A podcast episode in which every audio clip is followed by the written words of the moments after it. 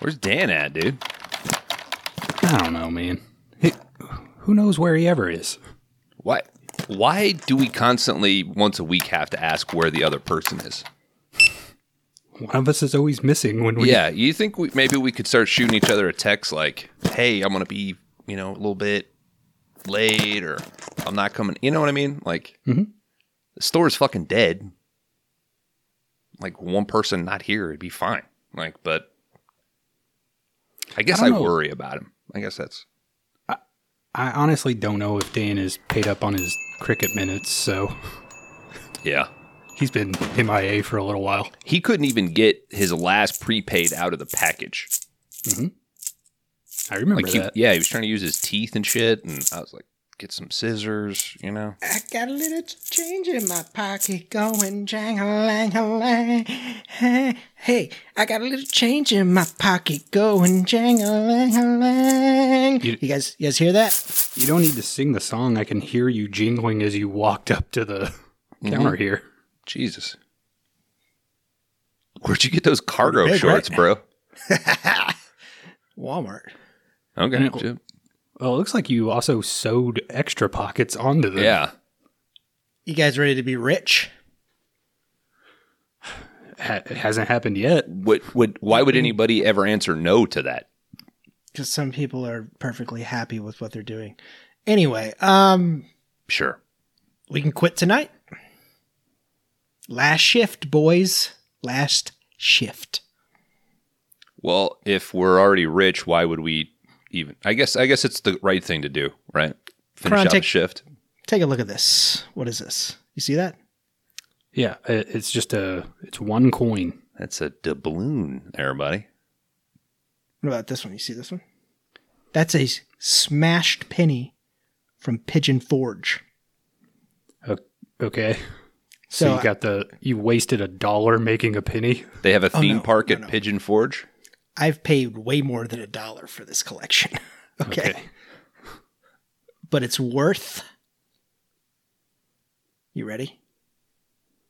Sure. Hundreds, hundreds of thousands. Okay. That's your estimate, or that's who told you that? That's what the guy said when I bought it the lot from him. Oh shit! And how much did he sell them to you for? I, I'm not at liberty to discuss that. Okay. Was it Let's less just- than thousands and thousands? There was some thousands involved. All right. Let's just say I know a guy at a bank. You spent every last dime you have on those things, didn't you? Well, and I took a loan out too. Jesus.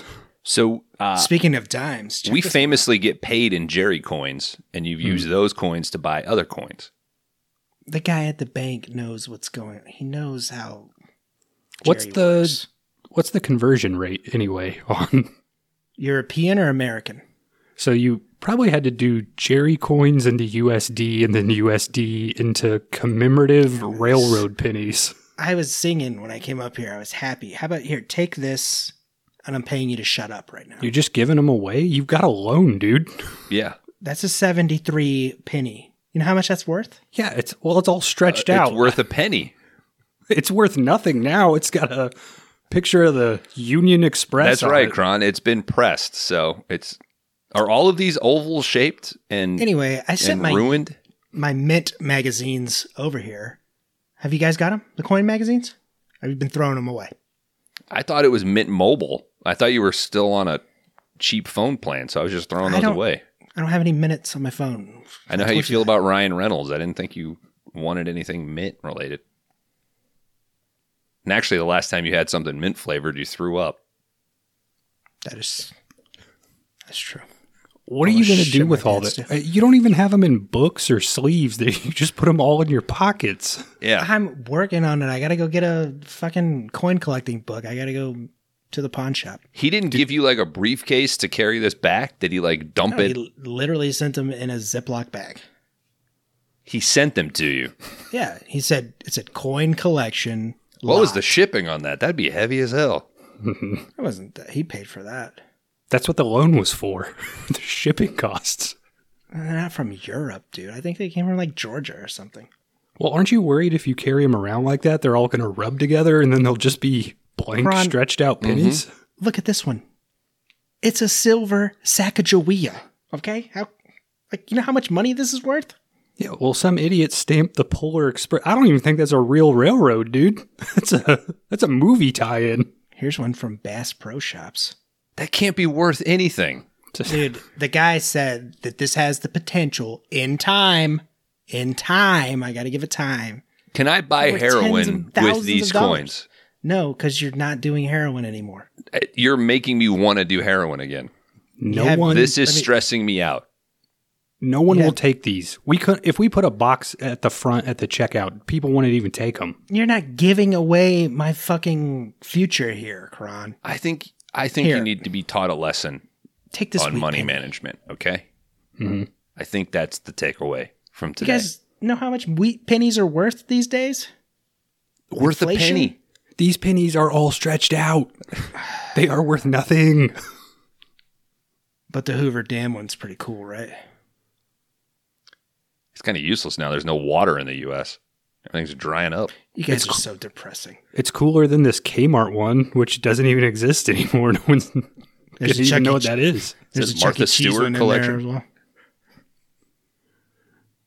Dan Bones is right. You do need to learn about money management, and we've got just the instructional video for you.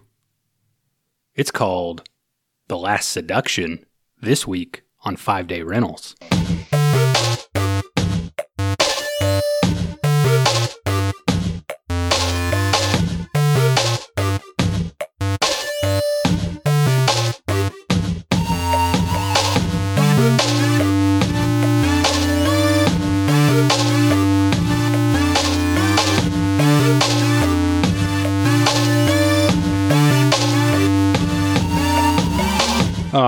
Welcome back, everybody, to the Five Day Rentals podcast. This is the video store podcast where each week we take turns picking a flick that we think meets a fun, non genre specific category.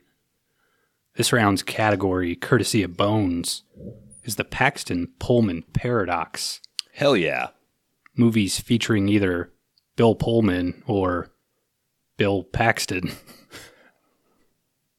Two Bills, right? There, yeah, there will be a test at the end of this category, Kron. So Oh shit. I Already I'm gonna fail. Uh this is my round. Wrapping this thing up. And it's The Last Seduction from 1994, directed by John Dahl. Uh guys, joined as always by my co-host Bones and Laundry Dan. hello. Howdy. You guys think uh, you're skilled in the art of seduction? No. Far from it. In fact, I think it gets me in more trouble. The art of seduction? Oh yeah. Yeah, well, you are a married man. I mean, you're out there seducing everyone. No, you still seduce your miss or oh, Your mistress? your missus. Blowing up your own spot tonight, dude. Oh, Yeah. shit. I think That's seduction's really reserved for certain type of people. Mhm. I don't have a face or a body that allows for any attempt at seduction. Really, the Krons of the world got it covered. Yeah, yeah. Yeah, that's the first word that, that comes to mind whenever Kron comes up. Did you not, uh, last Budge trip, whose room did you sleep in, Dan? We we slept in a bunk bed. Whose room were you in? It was mine because I was old. I'm older. No. Yes, that's how that works. Oh, Seniority. who No was on the, who took the top bunk? Me. Then And it was hot as hell up there. not your room. Top, Not, not whose room. Not top Dan's bunk is always the coolest fucking bunk. Everybody wanted No, the top no, bunk. no, No no, no. way, dude. You think you do. Yeah. You think you do, and then you you regret it. I was I was down below with the cooler air, dude. Sleeping sound. That's why I left college. You had a bunk bed in college? Yeah, we What had you. college you could bunk bed? go you could make them bunks, or you could take them like they were like stackable. I think we ended up deciding on like an L shape, where my feet end up ended up kind of underneath his head. If that makes sense. Children of this country are going into massive amounts of debts, and we're making them sleep in bunk beds. Mhm. Mhm. Jesus. Listen, these kids, they already got a complex. You don't want to, you got to knock them down a little somewhere. Mhm. You ever had to set with a kid in college? Like, when was the last time you had to do that? College? Yeah, like someone who's actively in college. 2012? I had to do it recently at like a Thanksgiving thing. This was like a year or two ago, but it was miserable. Just telling me everything that's fucked up in the world. They didn't know jack shit, dude. they don't make a paycheck. They had no stretched out pennies. They're not living. Mm-mm. They're the worst. They should they should sleep in bunk beds, dude. I don't know how informed you guys are, like as far as like, do you watch the news regularly, or I tried not to. okay, so like, or check Apple News or anything like that. Like, it, any of my news is more passive because I just can't commit to it. But but Sam is just so far removed from it that anytime I feel like it's something that I need to bring up, I have to then try to explain. Like, I'm so much better at trying to explain one of the podcast movies than I am trying to say like, oh, there was a another fucking school shooting or some shit. Like, I'm sort of envious of her that she's like seven steps removed. I mean, I don't blame her. Oh no, that's that's the way to be. The news sucks. Yeah, I the world sucks. read it. I just see like the headline, and that's Yeah, And I'm like, that's probably made up. I don't know. I only read like the National Enquirer or uh whatever whoever's still covering Bat Boy. That's I don't. That's what I'm you. checking out. Yep. On my hunt for Bat Boy, like information, that's when I've come across like, oh, inflation and blah blah blah. You know, Mm. On my hunt for Bat Boy, that's when I found out we had 9 11. inflation's so high. Bat Boy can't afford cave. I, yeah, I do remember you, you texting us last week and asking Yeah. about 9-11. That was really weird. Mhm. It's crazy. I wish I just would have called you and tried to explain it because over text, a- some of your emoji use was really inappropriate. Inflation's so high, Bat Boy can't fly over it. Wow. Dude, you should doodle that and sell that. Little cartoon. What was the uh the Far Side? That would have been one of those. Paxton Pullman paradox. we took Yeah, a week off. We're, we're we're a little rusty. We took a good bit of time off, I feel. Uh, uh, not to the listener, but to us. vacation. It feels like this category's gone on for two months now. Yeah, we had a, a two day rental. We had a crossover in there. It was And a break. We a saw each other in person. Yep. Kron, you went on a, another podcast, so you should be mm-hmm. Yeah, just the most loose of any of us. just about ready to quit. One Feel more like I've- step closer tonight. Done it all. Uh, this is the Paxton Pullman paradox. And guys, we're wrapping it up. It's the last seduction. It's got Bill Paxton. Pullman. It's got Bill Pullman. We've learned nothing. Edit that. it's got Bill Pullman. He's playing a guy named Clay.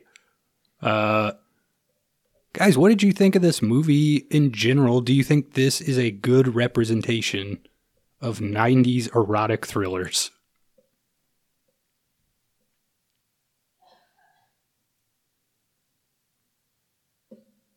I motioned to you. It's not really a thriller. It's got some. I mean, how uh, I mean, I never was on the edge of my seat. Yeah. are you ever, though, in an erotic thriller? I mean, my ass is on the edge of the seat. My my shoulders are back. if you know what I'm saying. if you know what I mean. This was first time watch for me. as well as myself. And for me, uh, Okay. good to point out, I watched about 30 minutes of this before deciding to pick it, and we'll we'll get there. But the ending's got a, a extra little punch that it throws. Yeah. Yeah. This is uh That, that thing comes flapping out of nowhere. um yeah, it, I I feel like they don't really make movies like this anymore. 90s was kind of the last little little run of these. Mhm. So, I think you said when you picked it that uh you know, this was shit that was just everywhere in a video store. You know, this I, like did this even get a theatrical release? Yes, it did. Yeah, It did. Okay. I mean, I think There's- we'll go into that later on. I think there was like Some um, drama there. like in the 80s there was uh, Body Heat, which I know we all are big fans of. Yeah. which Quentin Tarantino hates. That's fine. We can disagree on a few things. What an idiot. Hey, I'm not super into feet, so there you go. Yeah. We got different tastes, Dan. Uh, I, I told you, I'm not. I'm not. Fuck. shit.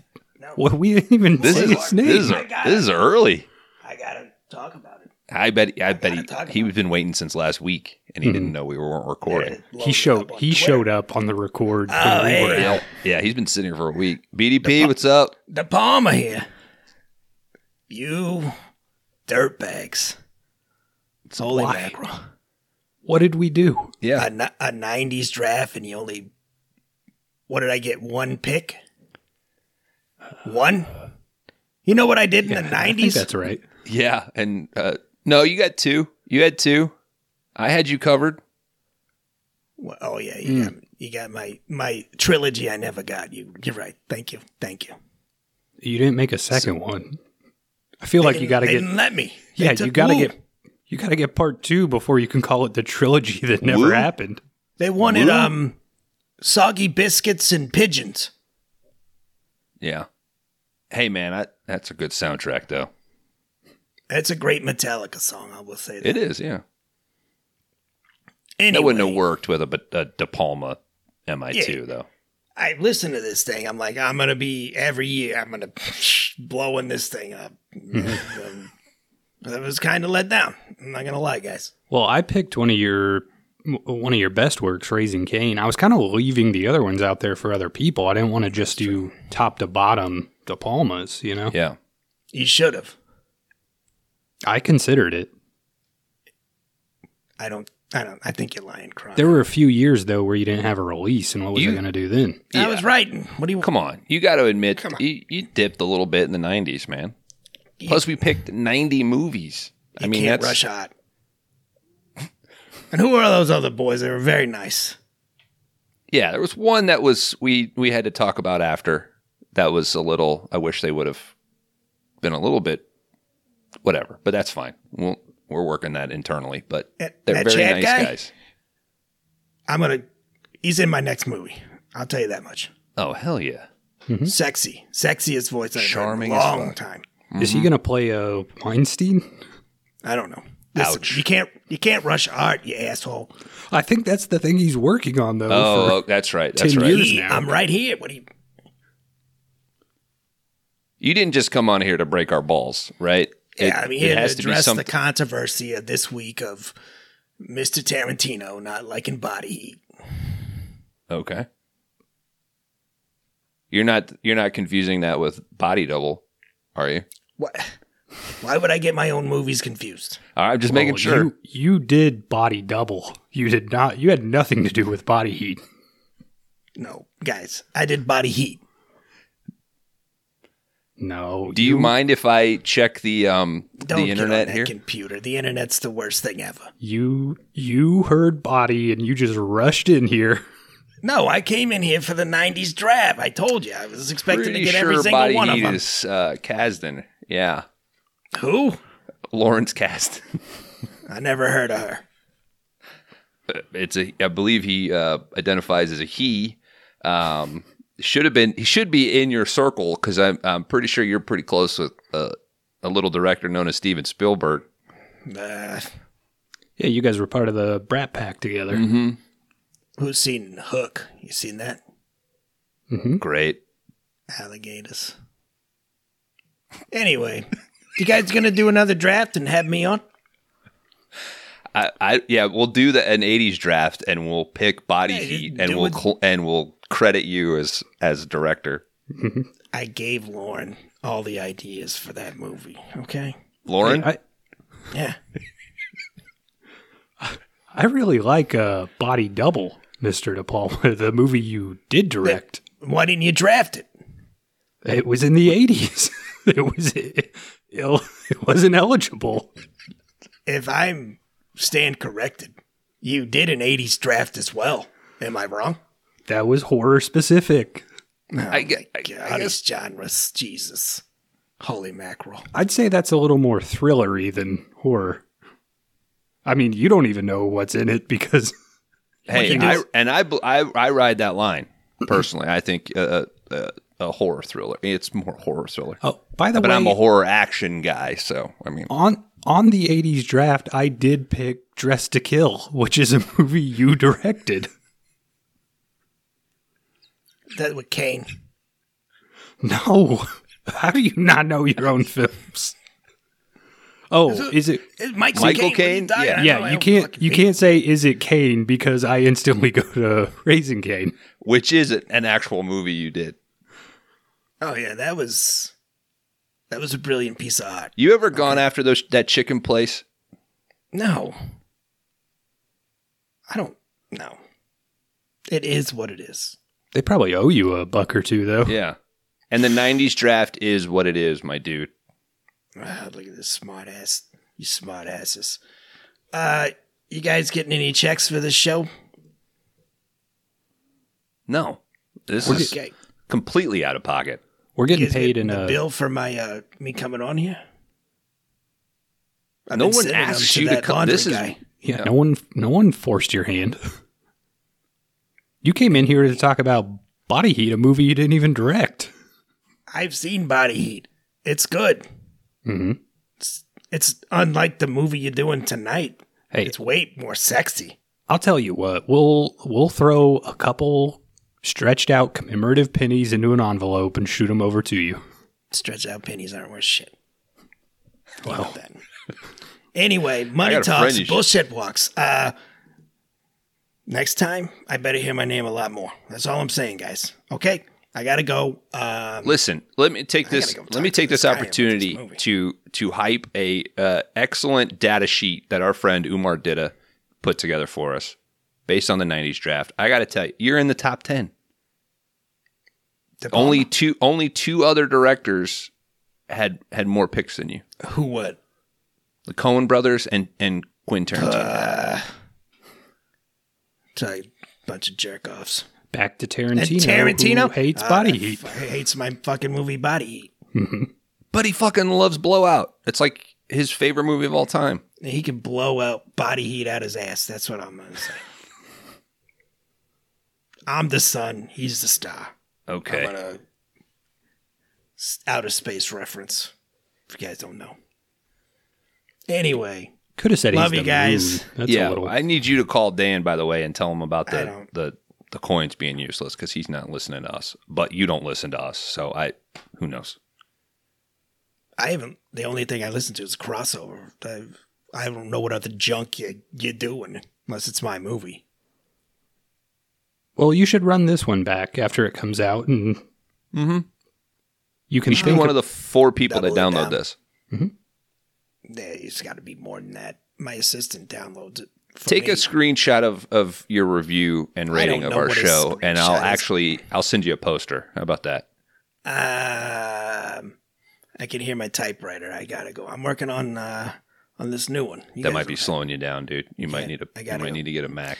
Uh, yeah. what Um, do you, how do you hear it? Did you set it to auto and it Yeah. types Richard itself? Gere. Okay, I'll talk to Richard. Maybe he Okay. dictates. Five day rental. Love you guys. All right, bye. What Dan, you're not going to believe this. Brian De Palma thinks he directed Body Heat. No, Isn't that crazy? Guys, I don't want to. Gets confused with the body thing. I don't want to worry out anyone out there that's listening, but I don't think that De Palma Weinstein movie's ever going to come out. I, I think he's kind of losing it a little bit. I think you just got to have faith, Kron. You can't rush art. You know that's what they say. Yeah, it takes a lot of time. It takes like 25 minutes to talk about a movie. Mm-hmm. Yeah. or to even start talking about a movie. Yeah. All right, guys, this is The Last Seduction from 1994, directed by John Dahl. We're getting into this thing. We start out with uh, some pretty upbeat jazz music. Throughout this whole thing. This You guys like that little? feels, feels like a Woody Allen Mhm. 90s comedy. It, Kept, it's kept me odd. calm, baby. Kept me calm. It's like if uh, whoever did the music for Seinfeld got a few more instruments. Yeah. it's like you're going to get such a boner later. We need to kind of bring it down. It's like you're gonna want to get hard, but then you hear this and you're like, eh, maybe not. Yeah, maybe I'll just walk to the diner. Uh, we start out seeing this lady. She's hassling a bunch of dipshits who are hawking coins over the phone. This lady's riding these guys pretty hard. She's like, "I'll pay the next person who gets a sale like a hundred bucks." You think trip, this is yeah, triple where, sale she wants. Mhm. Next triple sale. You think this is where uh, Scorsese got the idea for the Wolf of Wall Street? Definitely. I thought Brian De Palma directed that. Oh, The that's Wolf right. of That's Wall right. Street. hmm Yeah, I don't know. And it wasn't based on a true story. Completely original. Brian De Palma. Took he him is like a 20 god. took him 25 years to write it. God. All right, that lady hawking coins, her name is Bridget. Uh, kind of intercut with her coin stuff is we see a drug deal involving Pullman. His name's Clay. Uh, I don't know what. This must be his first time selling drugs. he like pops open his briefcase. He describes what he has as pharmaceut- pharmaceutical grade cocaine. I think it even says it on the bottles. Yeah, medical grade. Yeah. And then these two guys that he's doing the deal with, they just pull a gun on him. And Pullman just like gets down on his knees and he's like, I guess this is it. I'm going to get shot Did in you- the head. I thought he was like playing him. I thought he was gonna like pull a gun out of his I thought he had pocket a gun or something. Like, yeah, He's but got a duster on. nope. Oh yeah, but he That would've- it immediately cowers.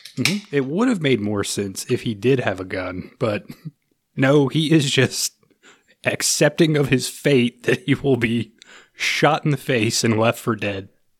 But it works. It does work. Uh, these two guys, they just kind of chuckle. They open up their briefcase and dump all the money out. Did he just want to keep his briefcase? I guess. I think they were just fucking with him. Mm-hmm. So I was like, you could have took the drugs and the money, dude. Like, Yeah, clearly.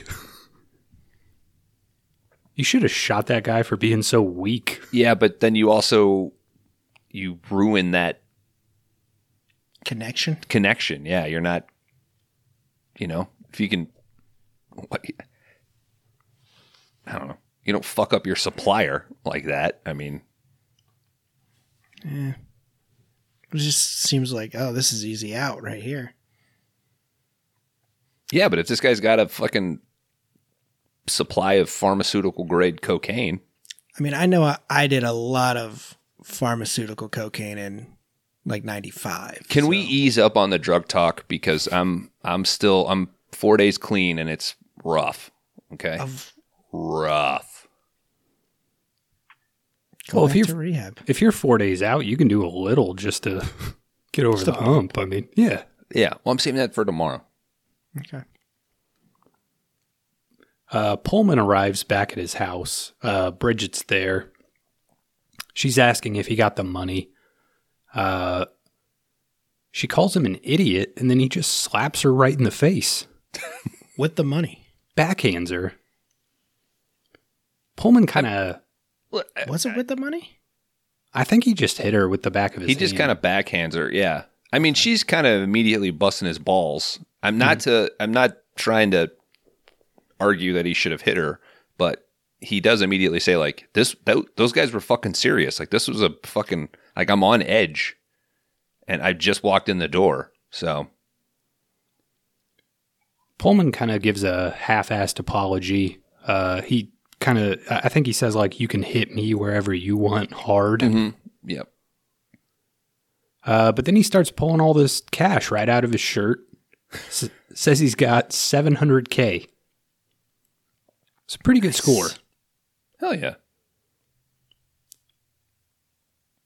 So he's kind of pulling out all these wads of money. She's like, "You walked around New York like that." Uh, he says he's got to take a shower and then they can celebrate. Bridget starts writing. He shit on- himself, right? Yeah, and pissed. Mm-hmm. that's why he didn't put any of the money in his pants. it's all waist up. Fuck these underwear, but this money ain't getting dirty. Mm-hmm.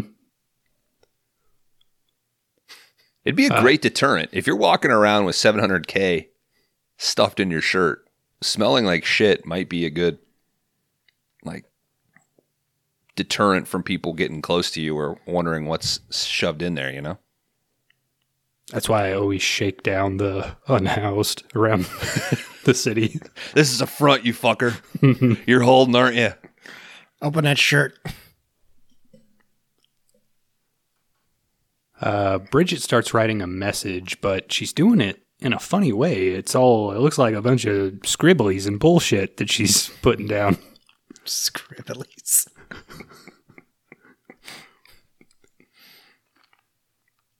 Uh, Bridget loads up the cash and she takes off.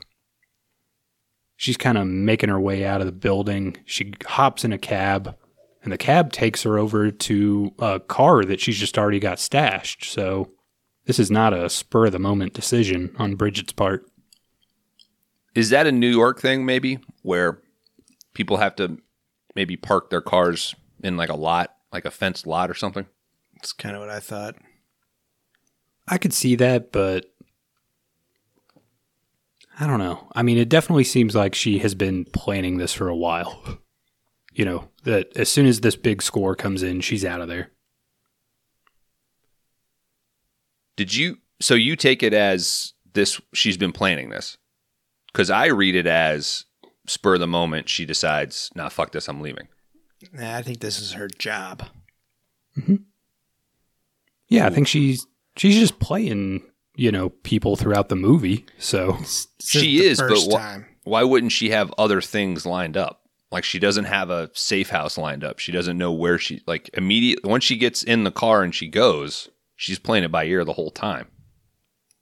Considering how well she plans out future stuff. And I only bring that up now because I think that's interesting that you take that. I took it as he hit her and she was like, "You know what? Fuck this." She saw that cash and it sparked uh, the fuck this mode. I don't know. I just took it as like she's just waiting for this score to come in. as soon as I mean, I don't know if she necessarily has like all the beats planned after this, but it's like I'm waiting until I'm alone with that money and then I'm out of here. Didn't she say something like it actually worked or something whenever he comes back? I thought that was just in response to like the fact that they did the deal. Oh well. Uh, Clay hops out of the shower. He he does see the message that was left for him, and he holds it up in front of the mirror, and it says, "How are we supposed to celebrate?" But it's written backwards. Yeah, What was the point of this? It's important later. Well, yeah, but she threw some condoms out like we don't have enough condoms, which confused me because they're married. So I guess in the 90s people I okay. Some people still. I guess use she's not yeah, I guess she's not on birth control. Okay. Sorry. Plus, ninety four was definitely. Uh, we're gonna do everything with condoms, especially in your pornography movies. Mhm. Everybody's wearing a condom because they wanted to make that cool. Yeah, is director director John Well, Dahl it's not. Was like, we got to have a positive message in this thing somewhere. if one if one 14 year old wraps up later in life because he snuck into this movie, I've done my job.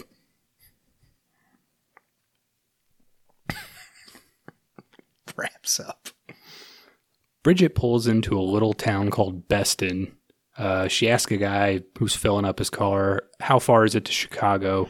He's like 10 to 12 hours, depending on how fast you drive. Uh, she's like, All right, I got to, you know, at least take a break in this town.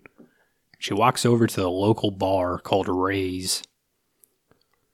Uh, inside the bar, there are some guys drinking. One of them is Hank from Breaking Bad. Yep. Kron. You got to thank for Hank. Mhm. You've picked all the movies that Hank have, has been in. Lawnmower Man. Mm-hmm. I think there's one more. Oh well. Yeah. I'll look it up while Kron continues. What can I say? Guy knows how to pick a good movie to be in. All right, there's this kind of attractive lady in the bar. Uh, she singles these guys out. She goes over and talks to one of them, and that guy's named Mike. Mike kind of blows her off, and his buddies are like, dude, you totally could have hooked up with that chick. Uh, and he says, all the women in Beston are anchors. You get with one of them, and you're stuck here for life. Just at This this, is, uh, Peter Berg, right? Yeah. yeah, playing The Mike. Cell. He was also in The Cell. That's right. Guy can read a script. What can I say? He thought it Uh, was The Seal. Confused him. Hmm. It is a Seal movie. I bet the first draft of that script had a lot more seal stuff in it. I want the director's cut. I want that seal cut. Tarson or whatever his name is cut it all up. This is Peter Berg, um, Mark Wahlberg's best friend, Yeah. director. Dan's got a little Peter Berg in him. Uh, never had sex with Peter Berg. He he did. Well, you you think night. anytime you wear a condom, it's not having sex, but Anytime I wear a condom, I am playing Peter Berg. oh, okay.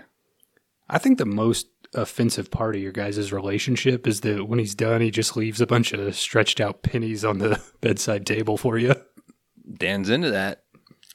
I think the most offensive part is he's like, climb this chain link. like, I can't. You gotta Uh, stick your boner through one of the holes, and that'll hold you up. You know, it's like climbing a rope. You got to get the foot locked in there. That's really what's holding you up. The boner's better going to wrap hold it you up up on that chain link.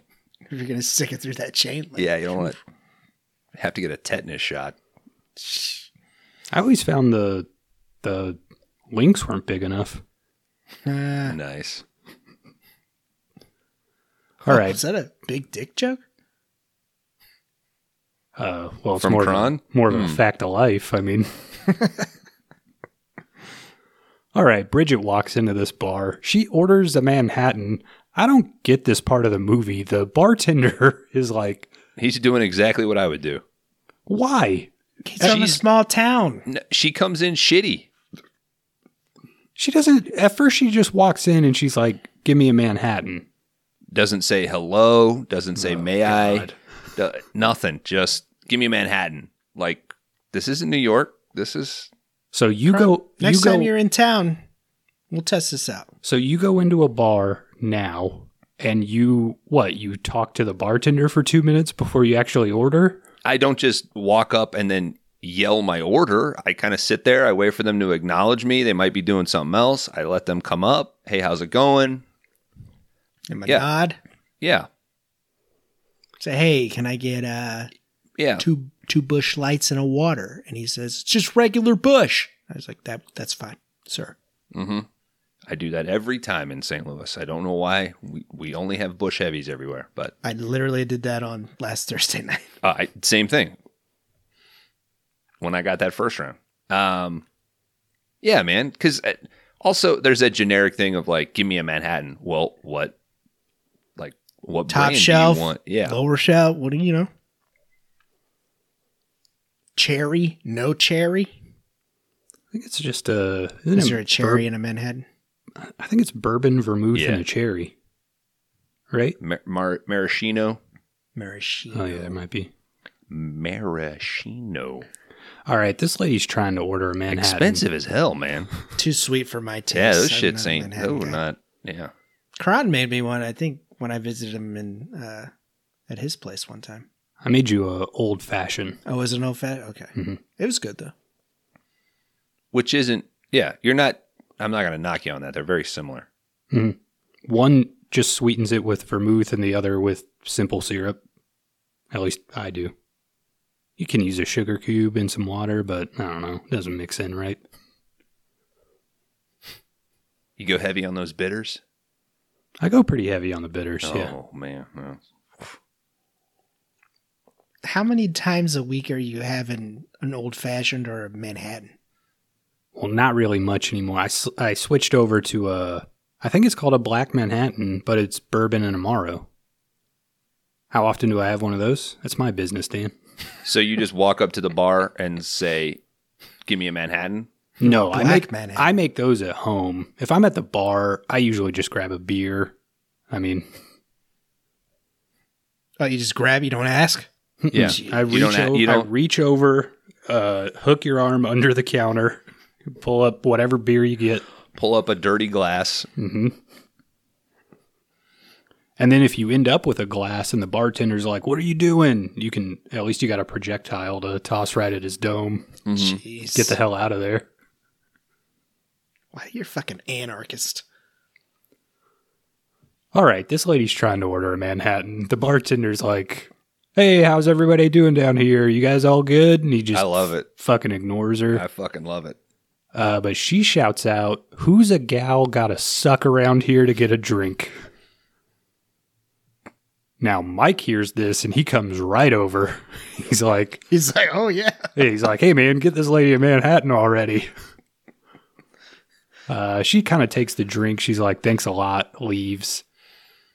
Uh, but Mike follows her over to a table and he's kind of trying to hit on her. She's not really having it. Uh, she tells him, like, you're not going to get anywhere, just leave. As he does, he says, just so you know, I'm hung like a horse. Think about it. He starts to walk off. She calls him back. She says, let's see. Have a seat. Uh, he sits down. He kind of starts talking, but she unzips his pants and just reaches in. She goes after what she 90s assault. Yep. She's uh, uh I, at this point mike's kind of like all right this is working out for me i guess. Uh she asks him how many lovers have you had? He says 12 any prostitutes? No. Any men? No ma'am. He had, he had that number ready. Hmm. well he does that thing where he's like 13 no 12 it was 12 Just a the, finger. yeah the other the other one we didn't get past third I, I couldn't get my dick through the chain link.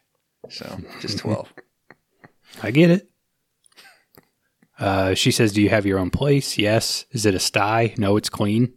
Does it have indoor plumbing? Yes, I have indoor plumbing. and then she tells him, Meet me in the parking lot. We cut over to the next morning. This guy wakes up. Uh, Bridget's in his kitchen on the phone. He kind of looks over at her. She starts to wave him away. And then and then she goes, Don't worry, it's a local call. I bet if you showed this movie to a 16 year old now, they would be like, What the fuck is that? yeah. She's not doing one eight hundred collect. It's the Is it next collect? line where she's like, "It's a personal call." Mhm. That's it's like, come on. How rude are you going to be to this guy? Kron, these kids don't even remember the time whenever you got free minutes after 6 p.m. So, like, somebody would call you and be like, call me after 6 and, like, hang up. Yeah. Mm-hmm. Well, You had that's a ass- limit that's on your assuming that your brother wasn't on the computer Yeah. that night because nobody was getting through. What your family could afford a a dedicated dial up line? No, this is when Mm-hmm. I got my first cell phone. And I got in trouble because I went over on the texting. I had to pay the difference.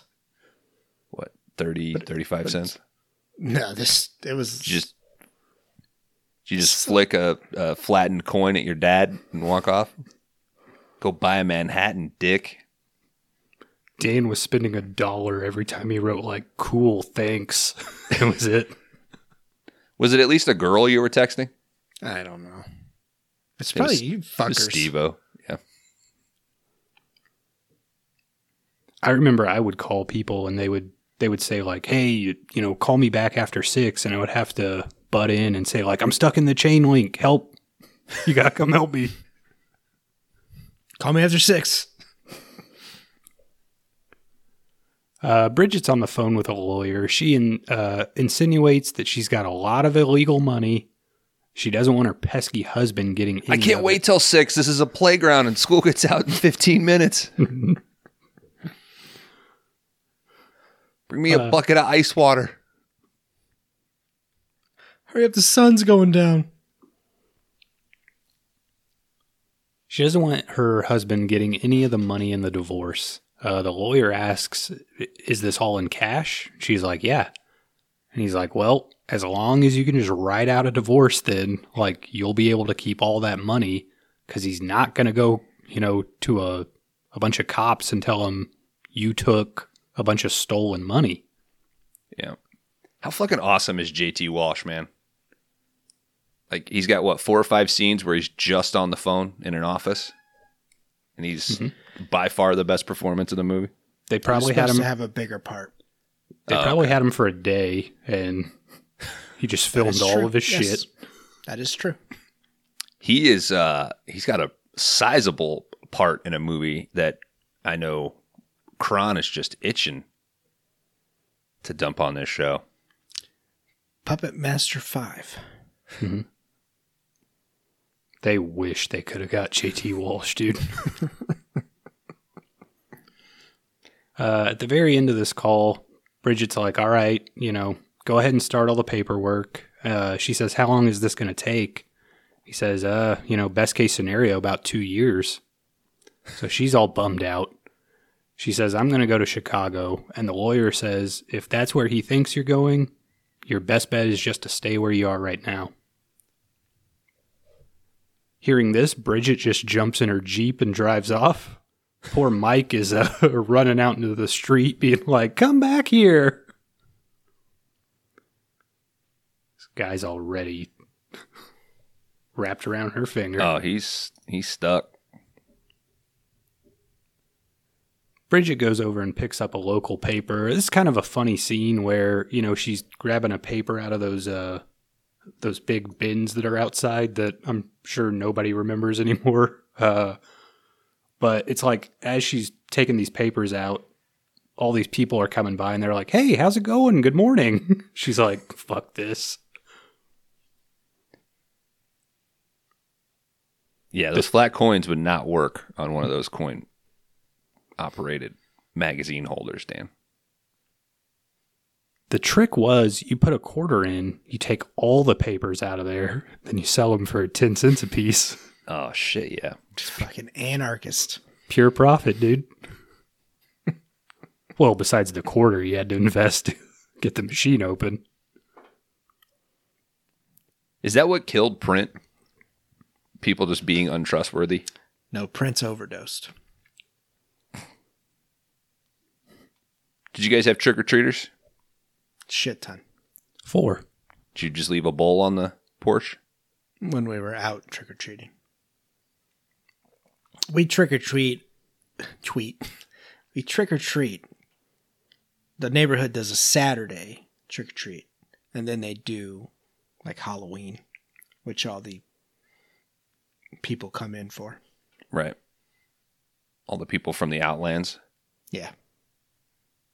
come in in their Mad Max convoy Kinda. to So- ride through So suburb. you you know if they're there not on the Saturday that they don't belong in the neighborhood. Saturday is just neighborhood and friends if you invite them. They're cool. That's when all the other neighbors they'll do adult treats as well, like shots and stuff like that. So, Eyes wide shut party. nah, we don't do any key parties yet. We haven't met good enough neighbors. You're in a cul-de-sac. That makes it a little awkward. Yeah, you got to see each other every day. Yeah, we had two. just- We had two. That's it. Yeah. I mean, your street is kind of dark. It's a very dark street, and we have like we're a cut through for like two main streets, so it's not really worth them cutting through. So, and the second one, I had to flag down. The guy was like, wa- they were walking on the other side. Hey I kid. was like, hey I was kid. like, hey, I'm here. No, the, the dad was like, oh, hey, hey, there's somebody over here. And then that's when I realized that I was the only street light on. So I was like, ah, fuck it. So I shut my light off and went back to Ghostbusters 2. Like, this isn't worth it. We started Ghostbusters 1 original, but then we had to go to the new one for the daughter. Why? I didn't dislike the new one. It was all right. We Yeah. didn't make it all the way through. She got tired and had to go to bed, but Did she not like one? not really her jam. Damn. She's watching Hook though tonight. Smee. She's like, "What is this?" It's like Hook.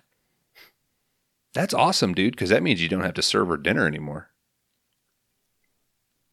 I'll tell you a story. I'll I'll put that on record. Okay. It's pretty funny though. Anyway, Crichton, where the fuck are you in this movie? Bridget finds a listing for a manager in the paper. Uh, we cut over to the interview. She's got the job. She's the new lead, well, manager of leads. I wrote down lead manager, but that doesn't seem appropriate. Uh, she's the manager of leads at Interstate. Uh, she So- This guy that sh- that she does the interview with, does he like know what she's up to or know her game or No, I think she because she does have credentials as like you know um, at least a manager of a pyramid scheme for coins. Yeah. So and what's insurance but a pyramid scheme? So, and I think she gives this guy her real name so he can like you know check up on references or something. But it's kind of like once he says okay, we'll offer you the job that she's like I have to use a fake name because I'm like hiding out from an abusive husband. right. I think um okay, it's it's a cool thing from his side though that he's like, "All right, yeah, like I checked you out, you you seem legit and you want to use this other." I don't feel like that shit would fly anymore. To use a fake name? I don't think you're going to get an employer to buy in. they'd be like, "Well, we got to report this." Yeah. I don't. It just seemed weird that she got a job. I don't like it was seven hundred k, right? Yeah, but Yeah, she but- can't spend any of it. Yeah, you can't throw that money around, especially in a tiny town, because people are going to be like, who is this one person we don't know that's driving around in a Lambo? Oh shit! It's Bam Margera. It's the Black Roses. Here to play another show. Yeah. She drives two miles an hour down Main Street. It's Mhm. fucking aggravating.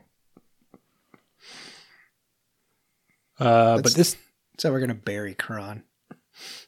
A In a two, rented Lambo. a two mile That's where we put procession in a casket. Lambo.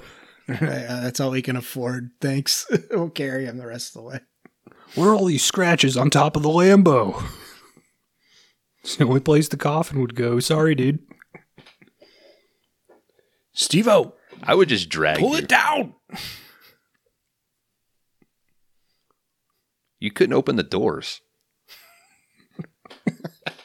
You'd open the door and your the coffin would roll over. Yeah, it's we'll like have the doors open and we'll put the coffin. Oh, in between it. Yeah, Yeah. kind of cradle it. Yeah. Hold it. like your dad driving home with a mattress on top. Some fucking plywood. I had to go uh, to buy like a really long piece of uh, PVC pipe one time. It was like to make a cross. yeah, I was making a cross for the back of my truck. No, I was fixing a plumbing in our old house, but uh, I was just like, man, how are we gonna how are we gonna transport this thing? And my father in law was like, I'll just hold it. That's how we drove back. It was like in the bed and then fully forward, just like holding it.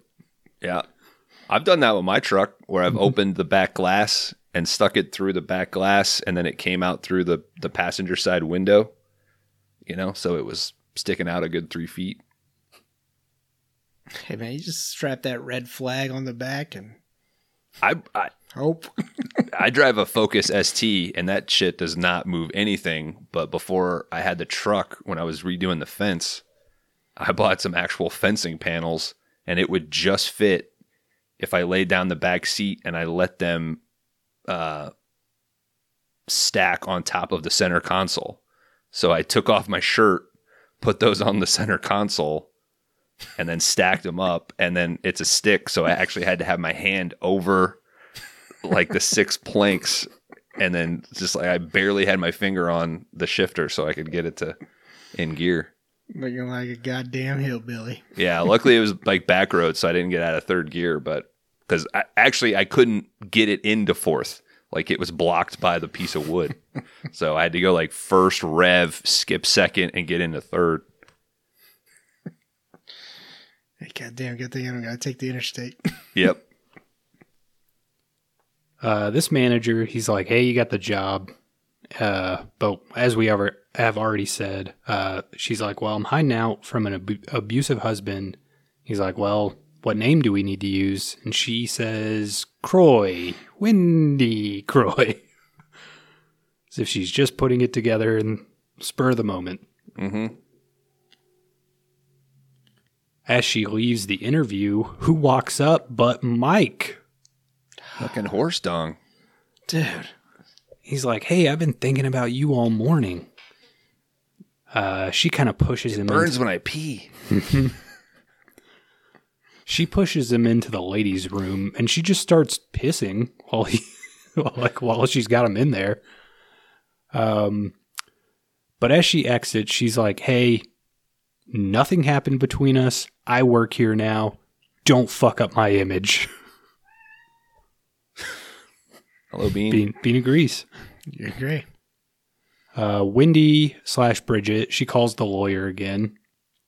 He says, well, We've served the papers. Um, but your husband, he keeps calling. He's talking about a bunch of loan sharks and his thumbs. Uh, Bridget goes back over to the bar. Mike's there.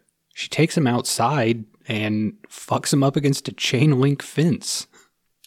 No, not she is hanging from this chain link fence. Yeah, she's kind of holding on with her hands, and then she's got her legs locked into the chain link.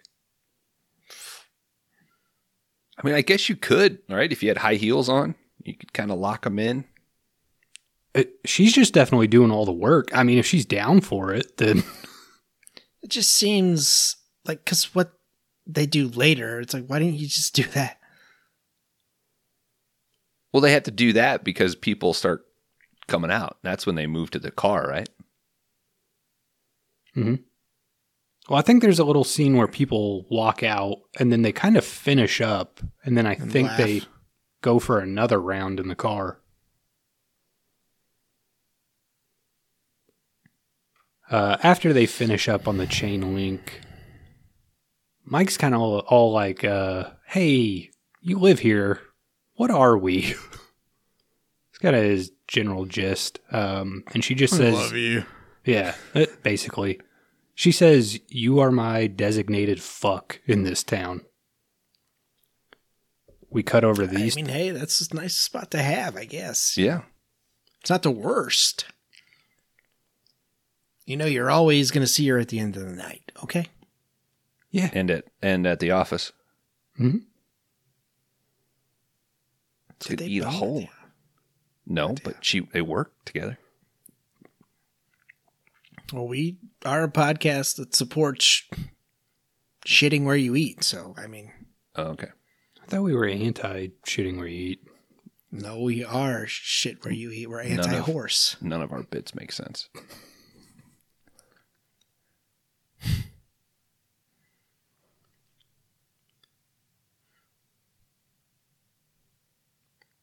Gonna have a lot of fun cutting spaces out of this one. Thanks. Listen to the crossover.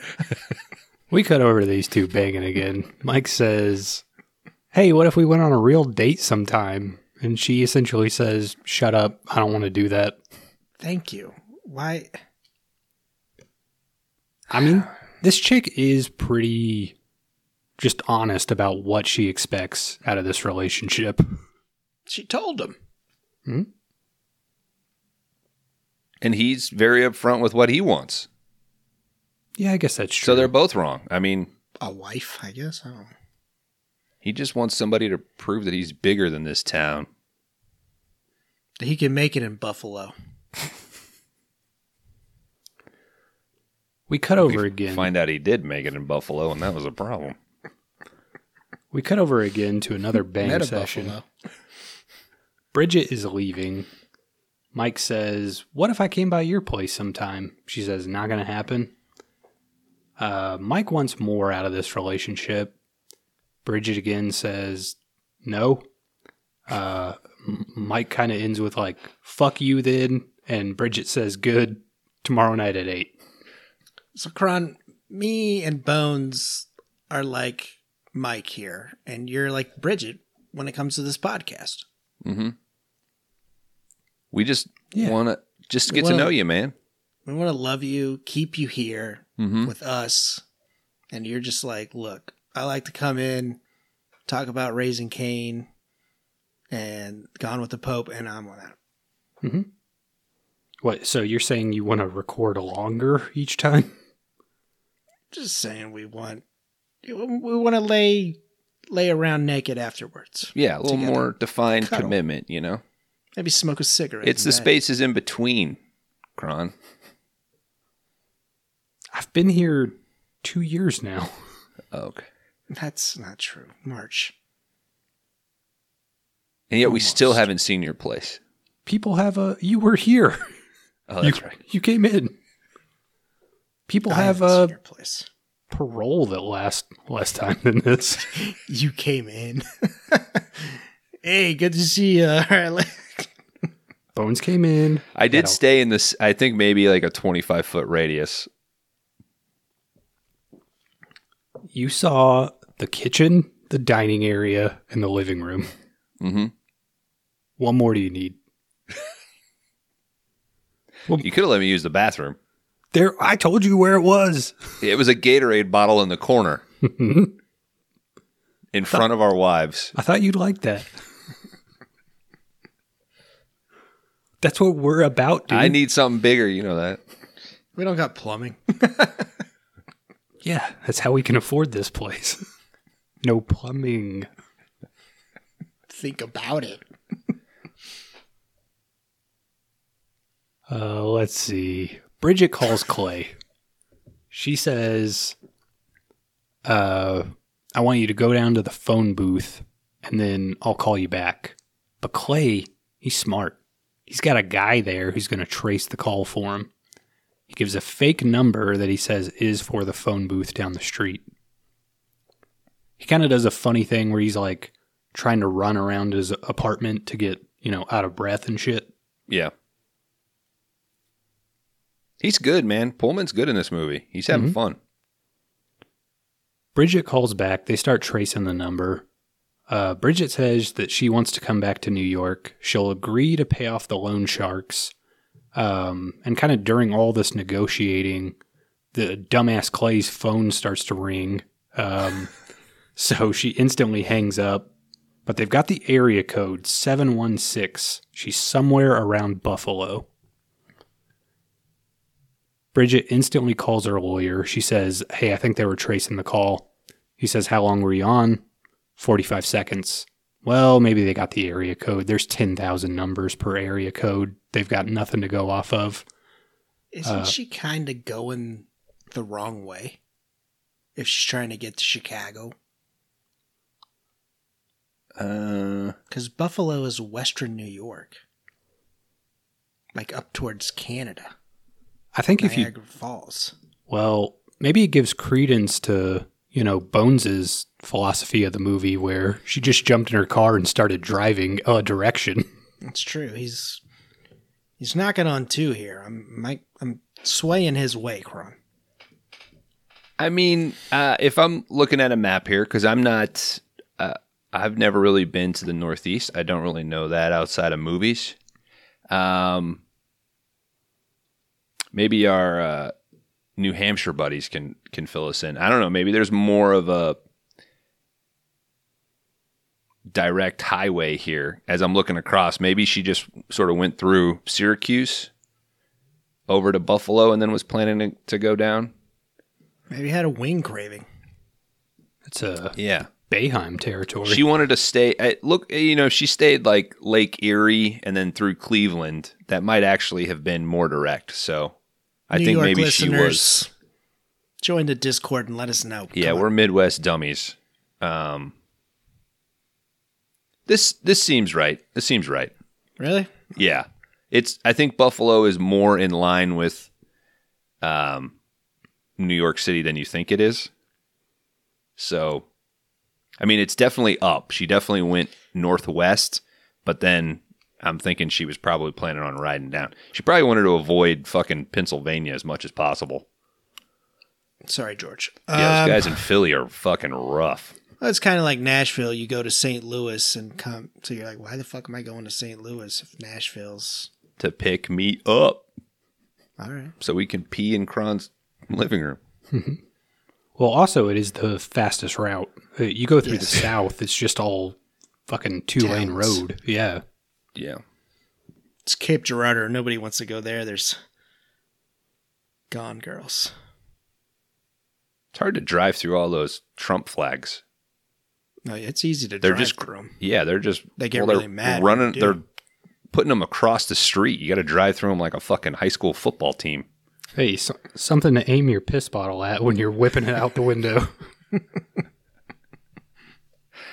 Man, I went to uh, uh, a fucking grocery store on Halloween to get candy and beer, Yes. and it was fucking full.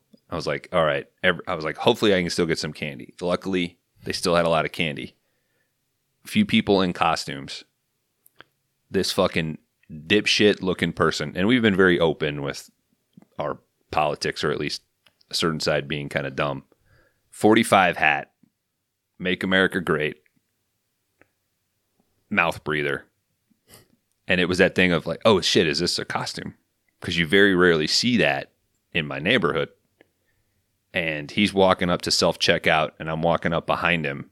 And then there is just a fucking tweaker in line. And she's like, I like your hat. And he's like, Yeah, you don't really get a lot of us around here.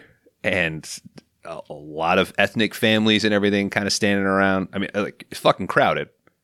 I was like, Oh shit, I don't think that's a fucking costume. And she just goes on like, I'd vote for him like 10 times if I could. And I was like, oh, okay. So you're admitting to wanting to commit fucking voter fraud. All right. But this is the first time in a while I've seen one in the wild. You know, they've mostly just been on my TV screen. Uh, they're there. I know. I know they're there. They're It's half so- the country, it's just, Bones. It's just, it's just so shocking, you know? Mhm. I live in this particular neighborhood for a reason. Uh, we get a brief We're scene. fucked. We get a brief scene where Mike's walking in to work with Wendy. Uh, as they're kind of going through the, they got one of those like rotating doors. Uh, he kind of reaches down and grabs her ass, and then she slaps him, and she makes like a huge scene inside the building. She's like, "Get your hands see off me!" shit? Yeah. Just playing the part. Uh, Clay's over in his apartment. He's writing out fake prescriptions. There's kind of a funny scene where a guy who looks like he's all of 110 pounds shows up, and he's like, "I gotta lose weight, doc." and uh, Is he like- one of the dudes from Wayne's World? Like, is he Yeah. one of the? he's the Okay. camera guy, I think. Yeah. that- yep. I love you, man. So this guy's in there, uh, and Clay's like, "Oh, did you try Slim Fast?" And the guy's like, "What the hell are you talking about?" And the PI is like, "You tried it and it didn't work." so he kind of repeats that, and that allows Clay to write him a fake prescription for what I can only assume is pharmaceutical grade cocaine. Oh yeah. Uh, the PI, he's kind of like, dude, I gotta leave. Like, we got nothing to go on here. He starts walking out of the apartment, but Pullman, he looks in his mirror in the entryway. Right behind him is a giant poster in New York. He's got it all figured out. He runs over to the PI. He's like, she's using the name Wendy Kroy. Dan, did you put it together? This is some end Wendy? of days type shit. Wendy for Windy City, Chicago. Mm-hmm. No, No? Wendy has W E N, which would be the backwards new And Kroy is It's York, York. backwards.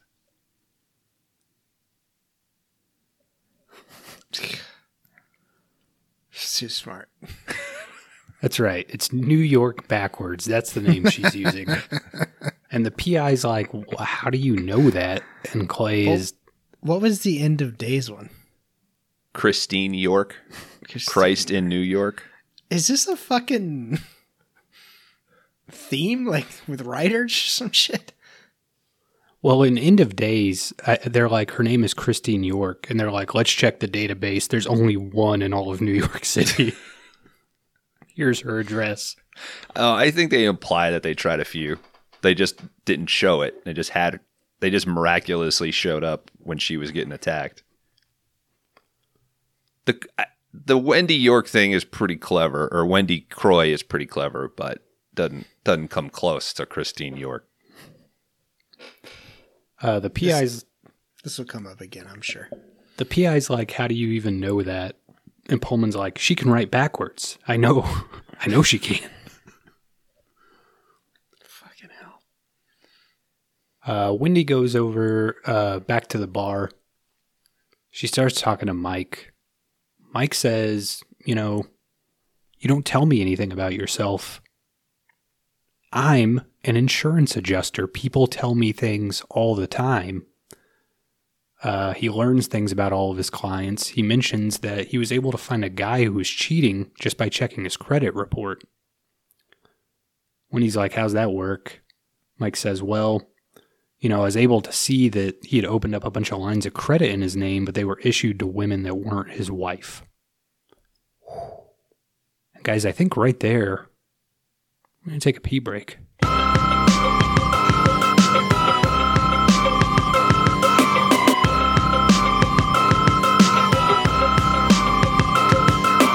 All right, welcome back, everybody, to the Five Day Rentals Podcast. If you're just now joining us, uh, my dick can't fit through a chain link fence, and Dan's put all of his money into commemorative pennies. Gonna be rich. Poor guy. I'll All right. give you guys some money. Don't worry. Well, you made you made it seem like you've got loans and shit to pay off. Maybe you should do that first. I'd hate for your thumbs to go missing. You mm-hmm. think we should get a five day rentals smashed penny? We don't need any Yes. other merch. We Yes. are having a tough time just giving this stuff away. Nobody So- wants any of this. So you want to take what little money we collectively have and put it Yeah. into a machine that will smash a penny? into a five day rentals logo. Yes. Where are you even going to put it? I got a basement.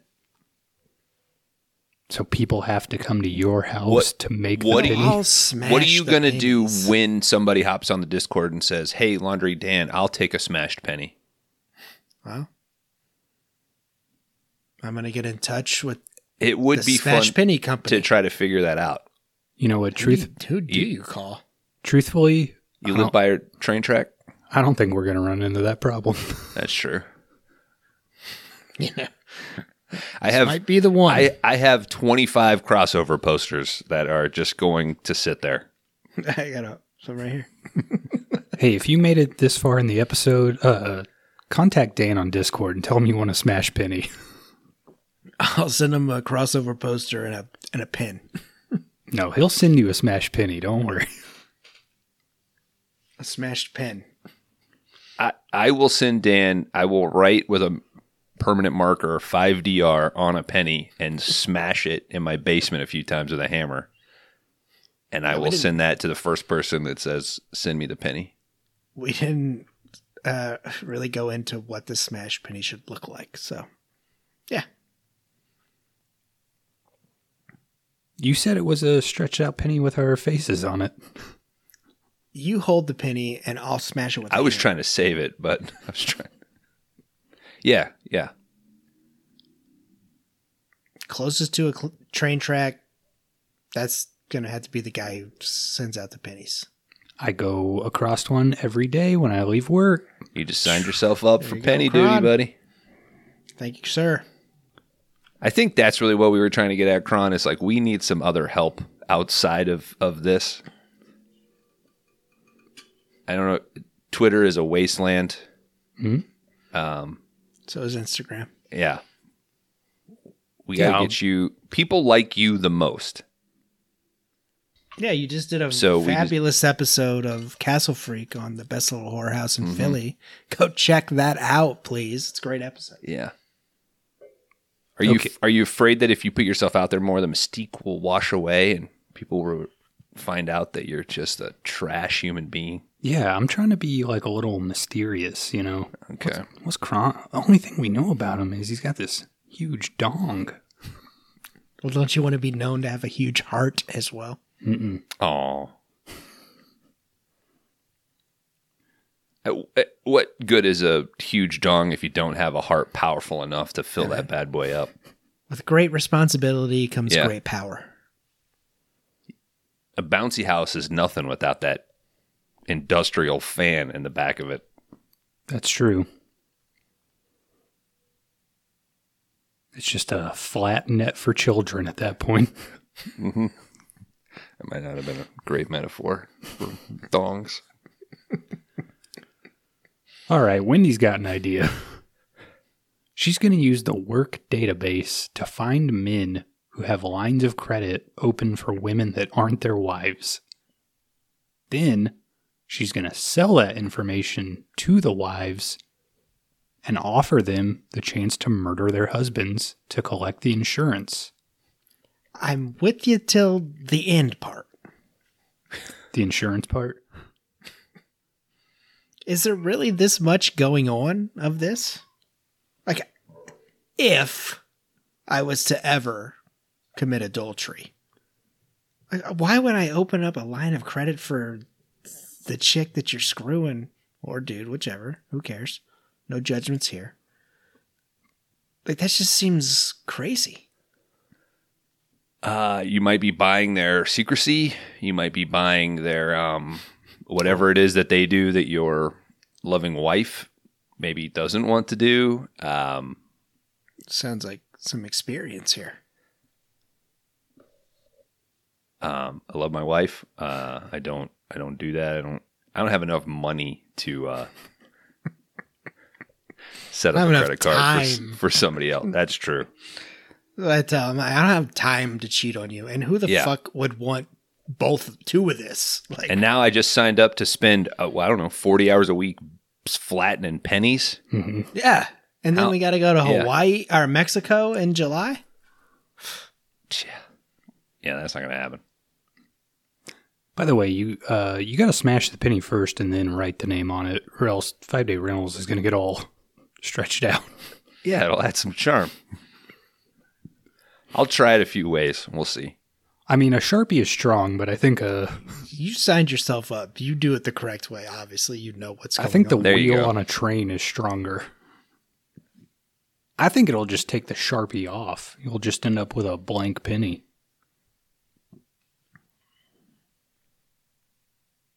I will have some messages tomorrow morning on who we contact to get a smash penny machine.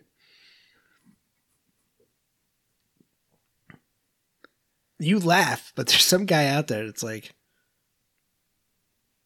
smash pennies. I'm sure. I'm sure. Yeah. I made a million dollars. I'm a millionaire because I'm sure you could. And I think even the joke of if you went and you found one and it fucking put uh, a blimp on it, a Goodyear blimp, right? And then you just wrote 5DR on it, that would be funny. So just do you that. guys, you want to? You want me to let you in on something here? There is a certain person who was on the '90s crossover draft that collects smashed pennies. Oh, okay. So that was a little inside. He knows what I'm talking about. Okay. Oh, I think he's going to be in the new Brian De Palma. Yeah. Maybe we can buy his uh, triplicates so we can write our logo on it and sell 'em. okay. I'll get the lowdown. He'll be up next week. All right, she convinces Mike to join in on this. Uh, and if he does, we can go back to Wendy's place. So Mike is all like, yeah, let's sell murder. I'm in. Next morning, uh, Bridget asks Mike to tell her about his wife. Mike's like, how do you know about that? She's like, I didn't. You fucking idiot. you just told me. Mike tells her the story about Trish, his wife. Um, he met her in Buffalo. He regrets it. And until recently, he wanted out of Beston. Until recently, because of Bridget. Uh, they're also in the shower during this scene. Mike's taking a shower and Bridget just barges in. Yeah, th- that's the one. This is the part where he's talking about like you you prove it. You prove that I'm bigger than this town. Like he's he's going through some Just ego leave, crisis bro. here. Yeah. I mean, what business are they working? Is it a bank? It's not a bank, is it? It's Well, it's, like ins- a it's insurance, right? insurance. She's- yeah. She's I mean and we haven't really talked about um Linda Fiorentino. Flor- I always want to say Florentino, but I don't think that's right. I think it's Fiorentino. Fio- yeah, she's really fucking good in this movie, and she's like Great particularly good in this scene where it's like, is she? Because we know she's working him, but how many layers she can kind of put on, particularly in a lot of these, you know, one on ones with him. Uh, She's there's something about her. Like the the casting of her is excellent as far as like the magnetism. You know, you sort of believe that she could convince this guy to do anything. That's why I don't think it's her first rodeo. Mm-hmm. But Yeah, the title of the movie means that this is her last one. So that implies that it's not her first. So you're right. Okay. All right, Bridget goes into work the next day. Uh, we see how this is a pretty racist small like the town. he- heaviest nod Kron's ever given me. I wanted I was sort of enjoying that. Yeah. Uh, the secretary stops her and she's like, "Hey, there was a black guy to see you." you know there was a black guy here to see you. Wendy says, "Okay, what did he want?" And the lady Yeah, goes, his name's fucking Bill Nunn, and he's fucking badass. "This lady, Oh shit, the actor Bill Nunn? Yeah, oh fuck. From Spider Man? And multiple other movies. Yep. That I'm surprised we haven't covered. He's great as the uh did you guys ever watch Sirens? Short lived sitcom. I think it was on USA. Denis Leary produced it. Is that the cop version of uh, the Uh, fire? no, it was EMT paramedic specific. Like they were so they came after the firefighter one. after Rescue Me, yeah. Oh, Rescue when he was trying to build that whole uh, Denis Leary EMS Empire. universe, yeah. But he plays like the old timer paramedic that's just like sitting around in a recliner reading like fly fishing books and shit all the time, and he's fucking great. I would highly recommend that show. Bill Nunn, great actor. Yeah, All right. Wendy says, What did this guy want? Secretary says, I don't know, but he was black. And Wendy just kind of leaves. And then it's this, so fucked up, but it is it's so fucking funny. this guy who's just like up by the secretary's station, he looks over and he goes, Did you tell her about the black guy? it is. I don't know whether to be offended or if it's just like it's almost so heightened that it's hard to read it as anything but comedy at that point, you know? Yeah, but it's absolutely 100% accurate. Mhm. Like that's exactly what I feel like this the people in this town would be like in this situation, you know. Uh, Wendy and Mike are back together. She says she tried uh, that thing again, you know, selling murder to people. Ah, I thought you were gonna say anal. no, and Mike literally is kind of like, hey, listen, if you want to sell murder, that's fine, but I don't want any part of it. It's like, I don't know, dude. That's kind of a, it's a pretty big jump to be fine with your your girlfriend who arranges hits. Yeah, it's quite the jump. It's not like she's like, "Oh, I'm a heroin addict." And he's like, "That's fine. I'm never going to do it with you." Or you know, it's there's eight other things that you could maybe admit to before murder. She's committed to the con, bro. It she's she's working him. Wendy gives some backstory about a poor lady who's home alone. Her husband cheats on her. The only thing that he does exclusively to her is hit her. Wendy wants Mike to go to New York City. She'll look for an apartment while he kills this guy. That's her plan. Mike's like, I don't know. I'm leaving. I'm going to go play hockey. so he walks out. Wendy gets in her car, but she's quickly joined by the PI, so he just kind of hops into the passenger seat as soon as she gets in. Um, she's going to drive him back to her place so that she can recover the money. As she's driving, she's kind of like, Is it true what they say about black guys? After some convincing, this PI decides to pull his dick out. Yeah. That's what happens.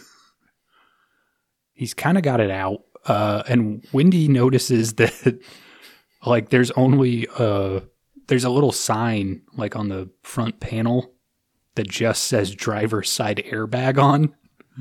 So she's like, "All right, I'm yeah, just this gonna, car is equipped with a driver's side airbag. Yeah. yeah. So she just she decides to just gun it. She flies, you know, just drives right into a light pole, and then you get a great shot of what is clearly a rag doll just like flying through a windshield. It it almost looks like it doesn't go as far as they intended because mm-hmm. it almost it's like its feet catch on the hood and it kind of collapses, but it still looks great. Bill Nunn is a larger man. Yeah. There's no way that he's going through the window of this Jeep. Nah. Don't believe it. You know that's a cheap ass fucking windshield on that cheap. And They don't make them like they used to. Yeah. Pieces of shit. Don't make dirt like they used to. They uh he man, he fucking looks great when they do cut to him laying there with all the fucking glass in his face and shit. He's really selling the I just went through a fucking windshield with my pants down. We cut over to Bridget. She's laid up in a hospital bed. Uh, there's a cop talking to her. He's kind of like, "Hey, we noticed this guy, you know, didn't have his pants all the way on." She's like, "Yeah, he was you know, he's threatening me, this and that. So the cop leaves. I guess he's cool with this story. Uh, dumbass Mike shows up at the hospital. He couldn't be more sorry that he left. When he's just like, come on. I do like uh, during the like little questioning scene. She's like, uh, he kept saying, "Motherfucker this" and "Motherfucker that." like that was a great fucking sell. Like trying to make her seem all the more um, high class or something, you know, as though she's not the fucking biggest bitch this fucking Beston's ever seen, you know. Motherfucker this and motherfucker that. Uh, but Mike's real sorry that he left. Wendy's like, let's just go to New York and kill this guy already. It's sexy as hell. I love he he like tucked in his shirt and put on a blazer and shit. Like he was I just showed up in my Hanes t shirt, no flowers. Well, which one do you do? If you show up, you know, disheveled, it looks like you rushed over, like you Yeah. dropped everything. That you got to do that. You got to do the pursuit of happiness. Come with paint on your clothes and shit. Kron, that's a Will Smith movie. Yeah, I know. Okay. It's my favorite one after Meet Joe Black.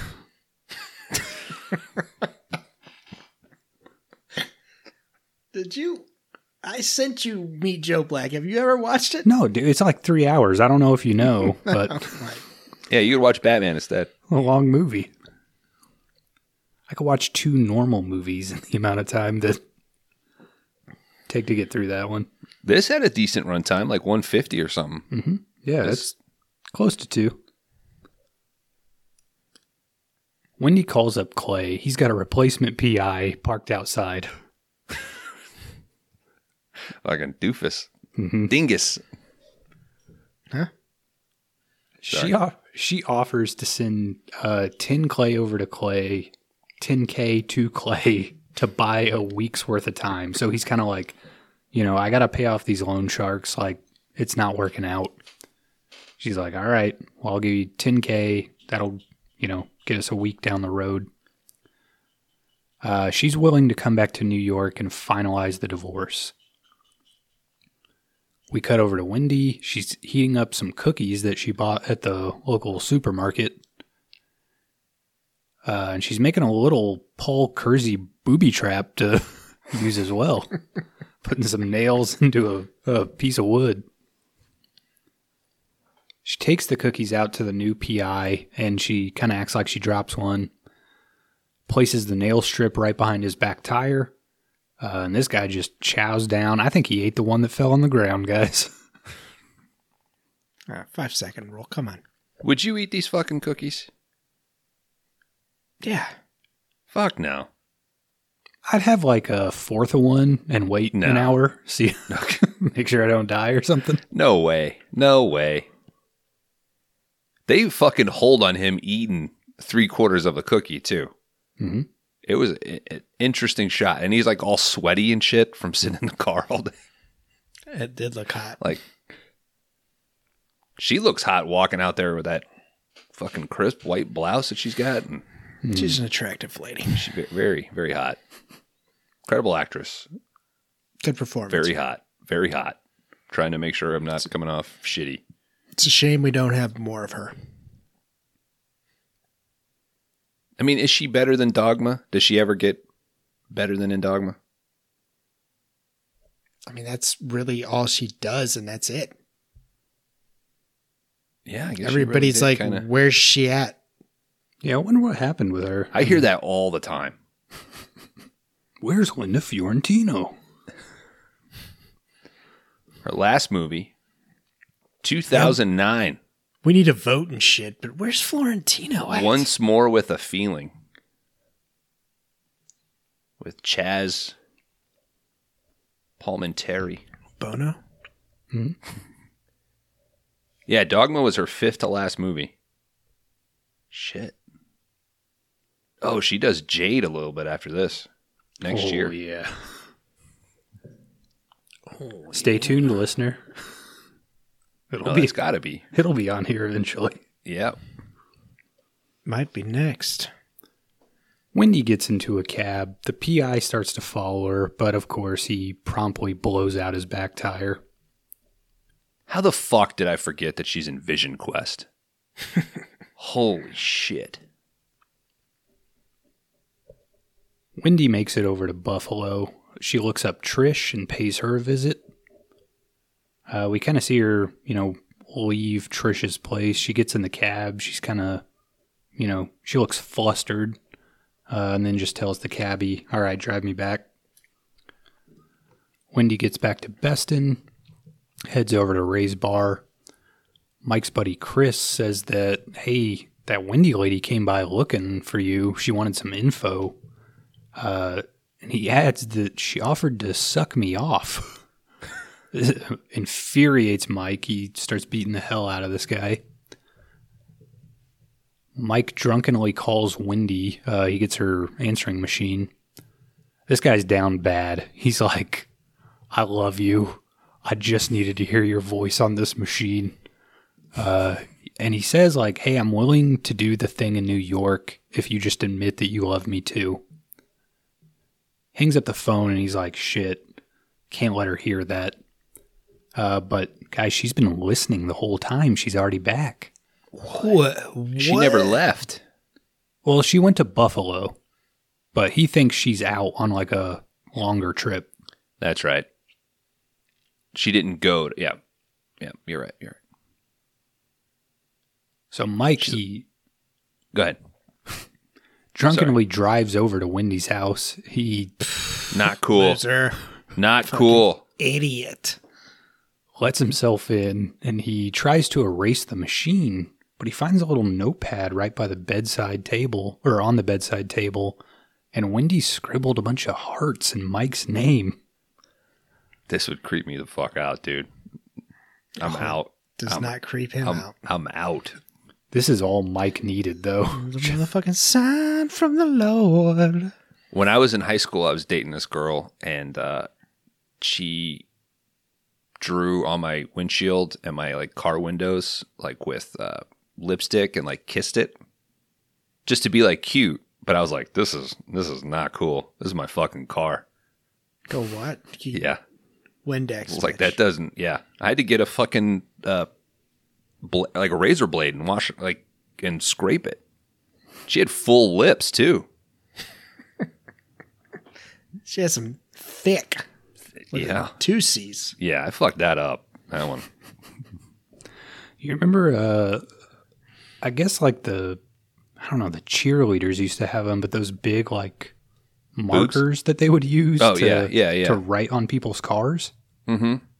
Uh, I can't remember who it was, but me and someone else got like two or three of those. And we would just go outside of school and play tic tac toe on people's windows. That's funny as hell. It was awesome. Fucking Oh, anarchist. I, I the only time I ever bought that was like when I was selling a car. I used that to like because I think that's what they're intended for is like dealerships and shit to write on glass. Is that the Sunfire? Uh, it was a Sunbird. All right, I wasn't a fourteen-year-old cheerleader. I wasn't driving a Sunfire. It was it was a Sunbird, buddy, four door.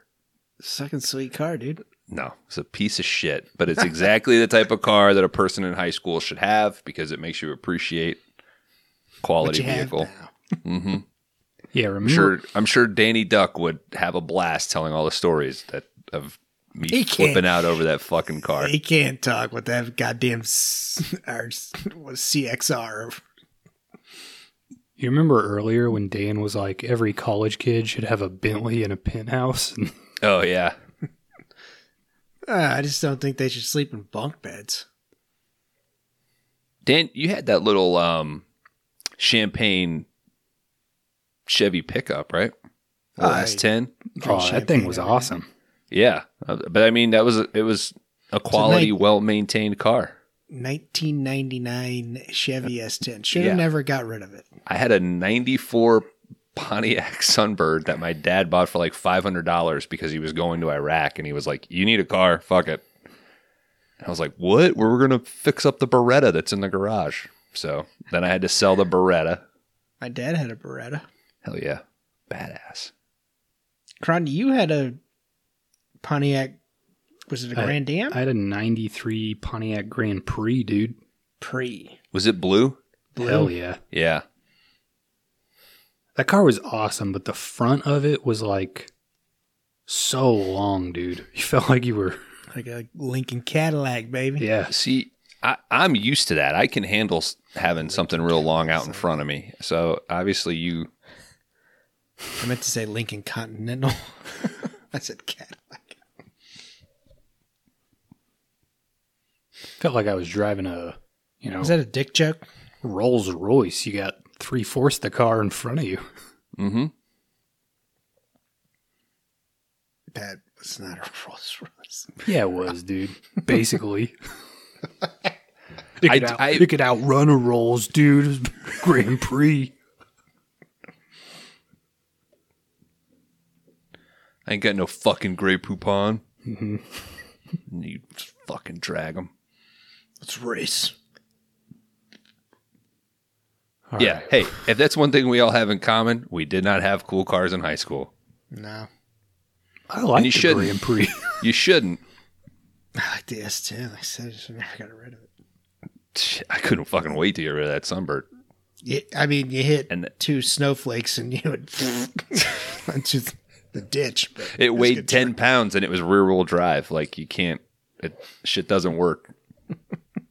That's dude, the truck I have now, like it's a small truck, rear wheel. Like if Yeah. the road is rainy and I'm trying to go up a hill, it's real easy to spin those wheels, dude.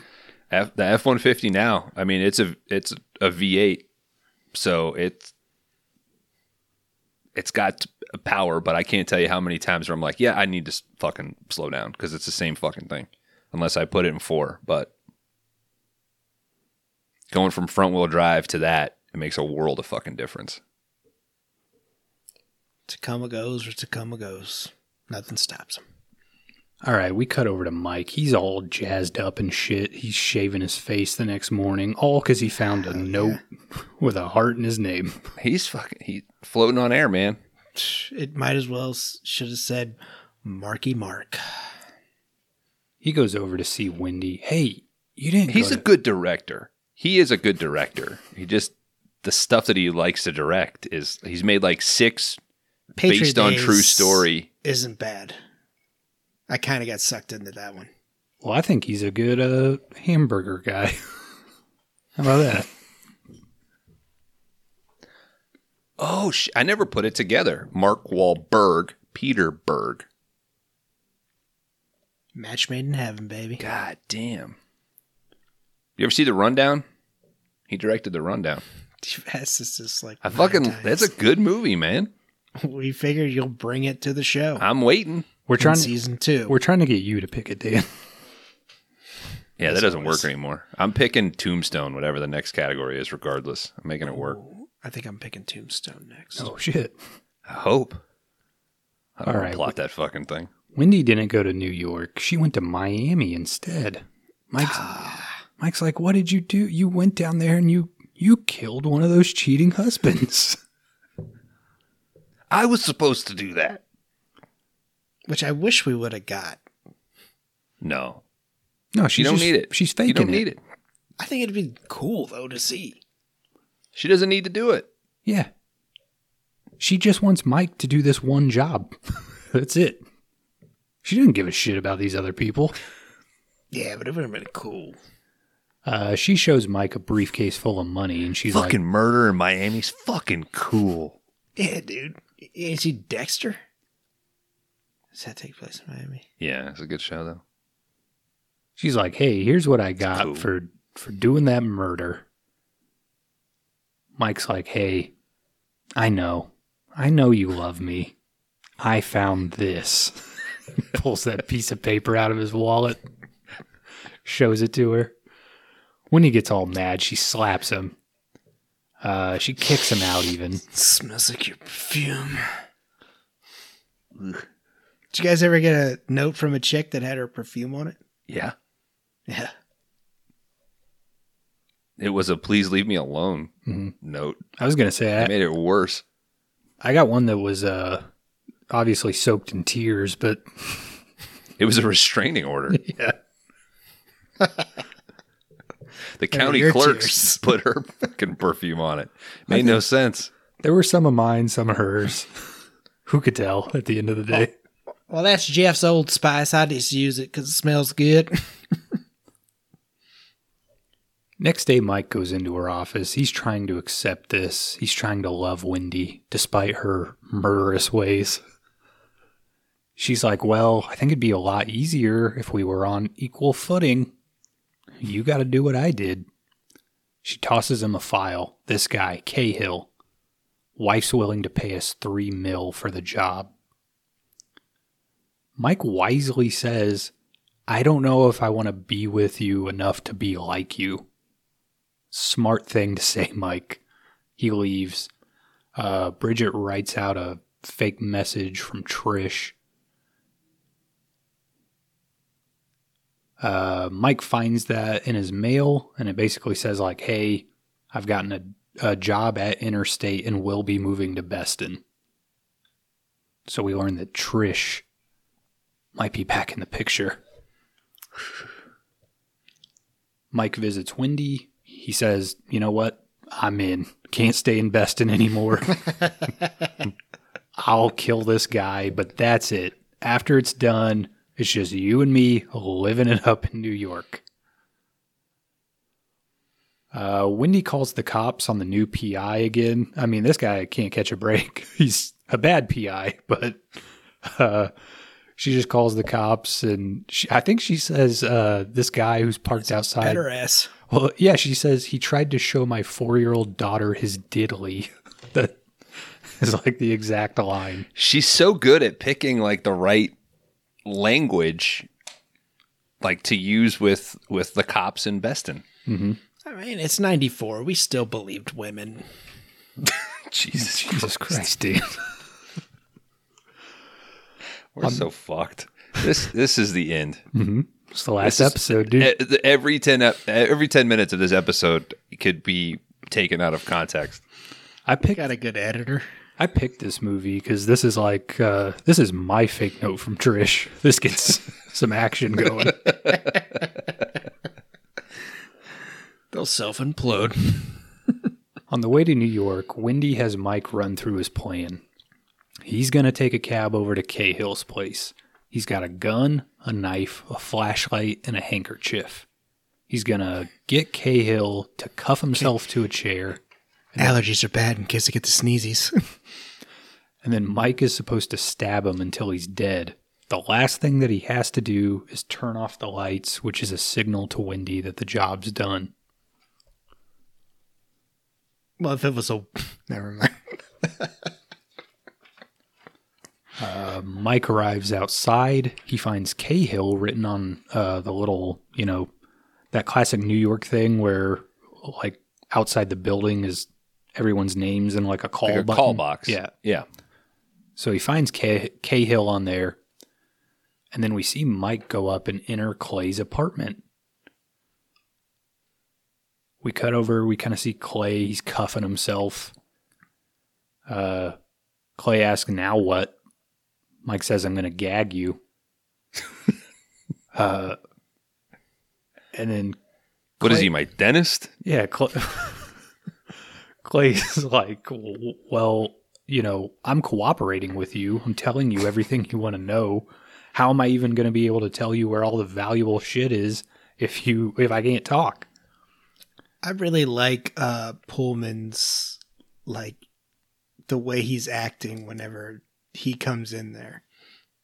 He yeah. He also adds he also adds like a little New York uh, sting to his voice a little bit in this sequence. So you kind of miss him. You do get the phone call with him a little bit before this, but he's he's been out of the picture for a while. So it's nice to have him pop back in.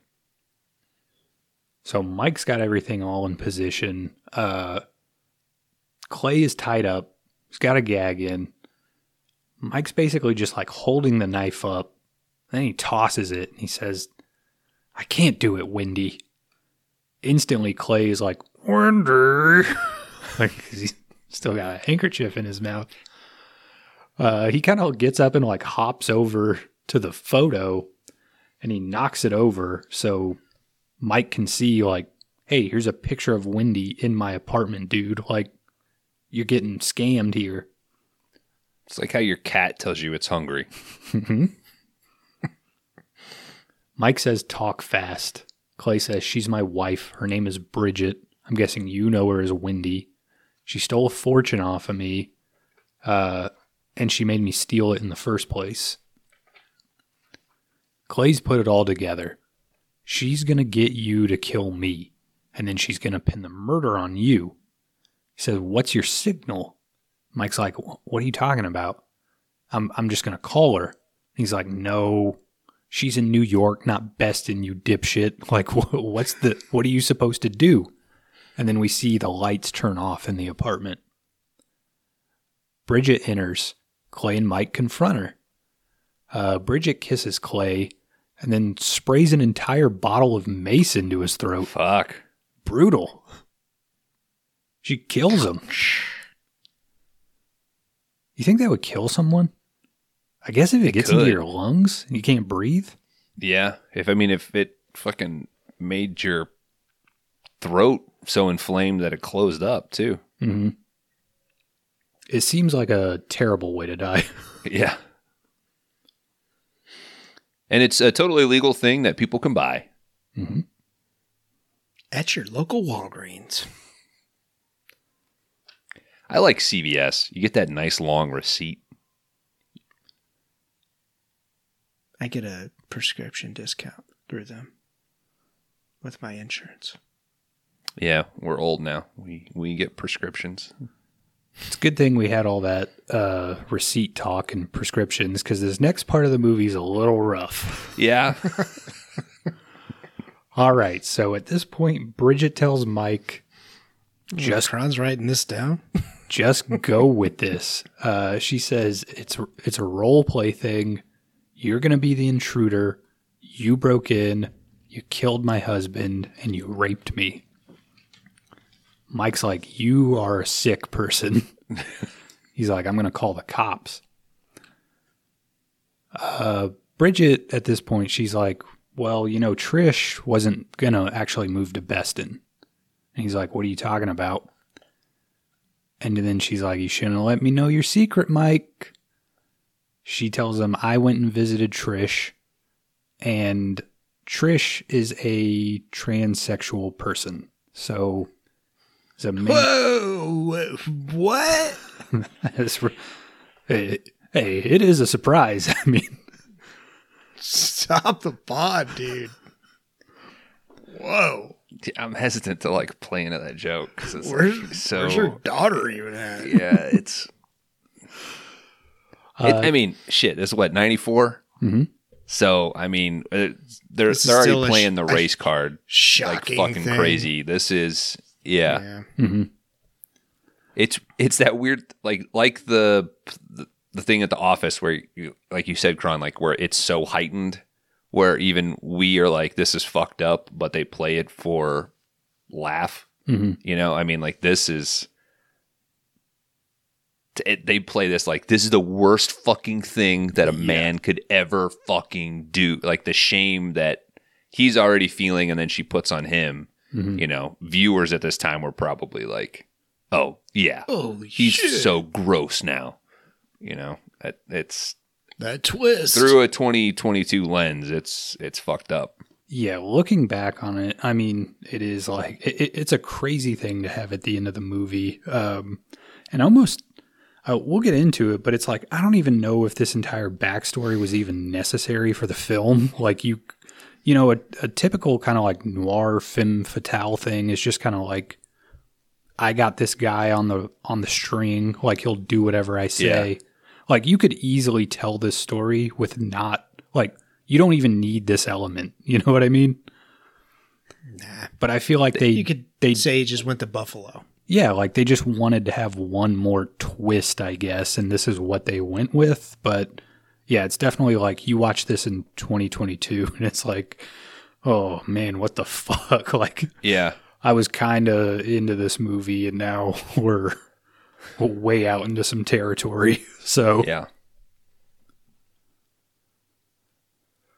uh, yeah, if you're looking at it through the lens of it's like the most shameful thing that a person could do, it helps at least with the logic of this is how she's able to like ultimately string him along. mhm. Like he's he does everything he can to press her at every step of the way of like I don't want to do this. I love you, but I don't want to do this. I don't want to do this. I don't want to do this. So even at this point when Clay convinces him like, "Oh, you know, and he's like going to get out of it, you still need like one nuclear thing to drop on him. So from a logic perspective, I get it. The bummer being that it's this scenario, Mhm. you know. Ah, manipulation. Yeah. So uh, Wendy is like, "Hey, I know that Trish is a man." Um, that's kind of what she implies. Well, she just says it. Uh, she adds, you know, uh, let's see. Yeah, she drops the F bomb too. Yeah, yeah, She definitely uses a lot of unsavory language in here. Um, I think she also says like, "You shouldn't have ever told me you never slept with a man," which is like from the beginning when she meets him in the bar. Yeah.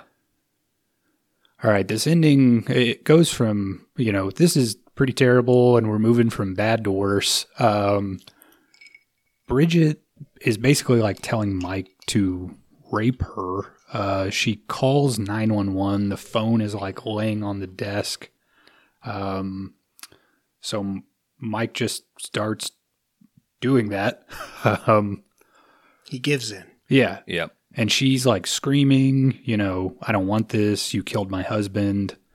Uh, all pretty, you know, I don't know how you're gonna win this court case, man. It's pretty. this is a Yeah. lot of evidence stacking up What? in a short he amount thinks of they're time. role playing.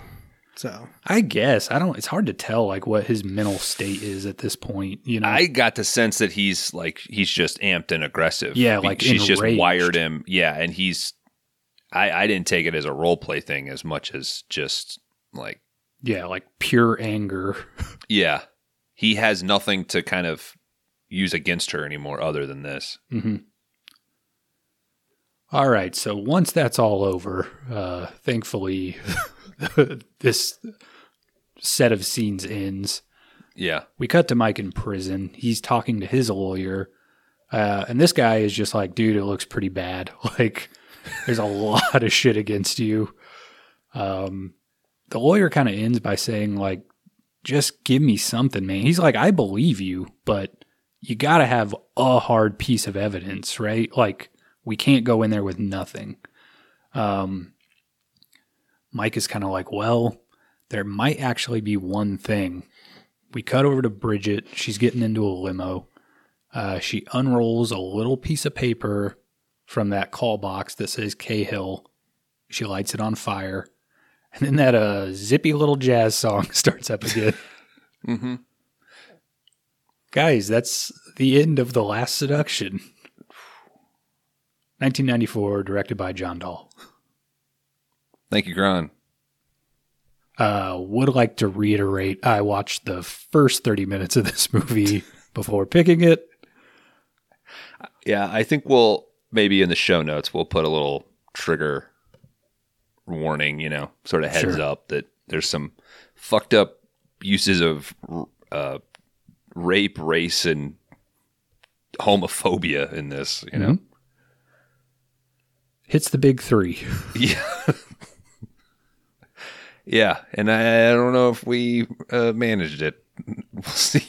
Well, and we are kind of getting into final thoughts, but uh, I mean, to me, it is like I don't think you need a lot of that stuff. Like, Yeah. it- the movie does have good writing. Um, I think the directing is like fine. You know, we we were kind of talking about how good Lyndon Linda Fiorentino is, but Yeah, like this had all the elements to be, you know, uh, just a good movie. So yeah, it's kind of a bummer that you do get to those last. I mean, it's honestly probably like the last ten minutes, and it's just like movie takes a you know big old shit on the screen and yeah. just walks away. So Dan, you got insight?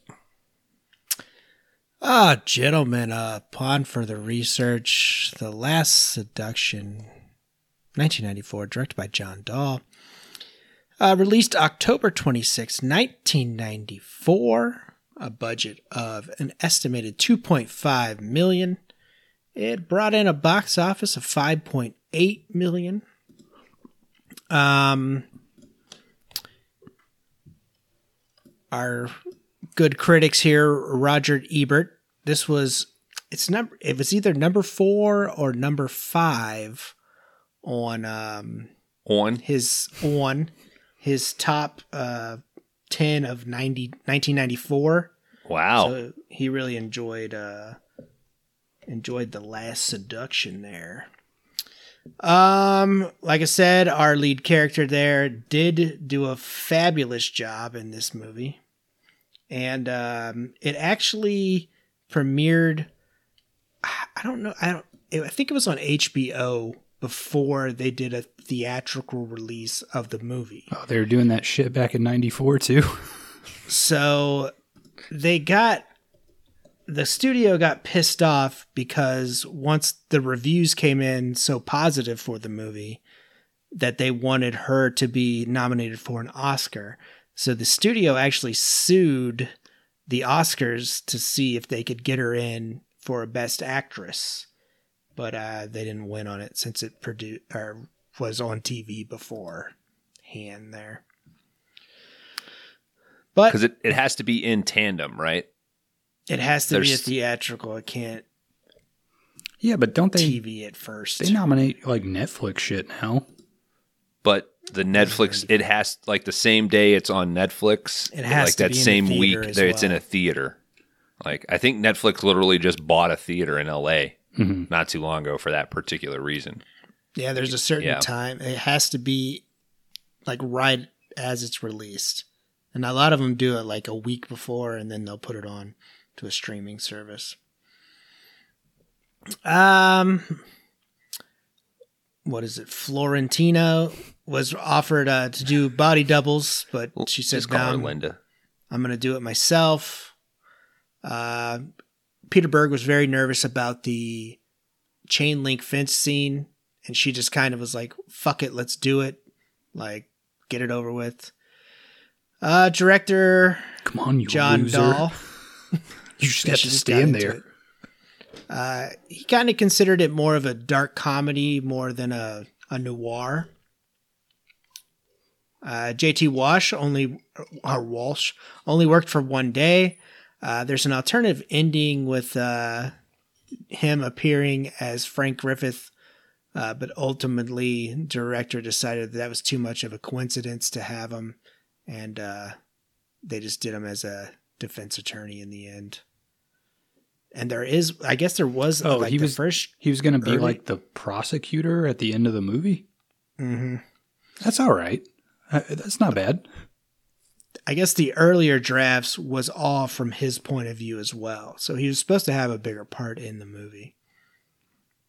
Well, that sounds like a boring movie. You just Hmm. see it from a guy who gets called periodically. I, he might have been a totally different character. Uh, included among the 1001 movies you must see before you die.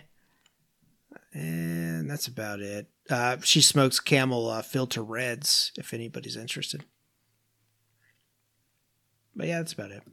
They have reds. I thought they had like uh Camel crushes. Those were just regulars. I thought Marlboro was the red. I'm sure. Who knows? Go to your gas station, Dane, and say pack of reds and what about red apples? see what they give you. They're gonna give you fucking Winston's or Marlboro Reds. Oh, Winston, yeah. Dan loves a Winston. Mhm. You Cigarette of stand by me, choice. fuck. He smoked uh Nobody knows. he smoked one ninth of nine cigarettes. I smoked a whole carton last time, guys. Uh,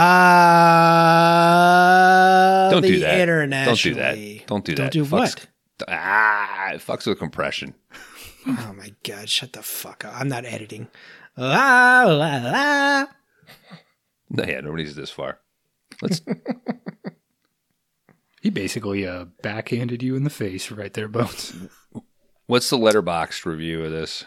3.5. Letter Letterboxd rating. Yeah, that's what I meant. 3.5, huh?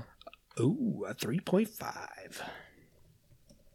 At the time of our review, guys. Um, Bones, you want to go first? Yeah, I'm going to give us a little, nice little space so we can put the music cue in right now. Rate my box. Take me up inside.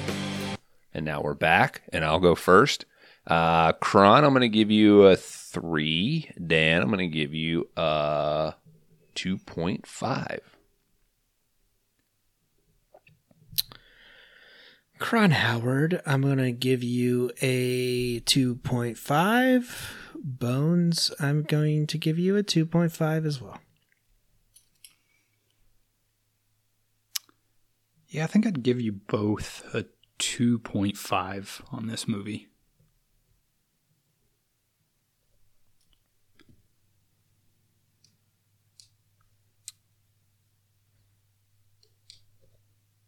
All right. Well, good job, both of you.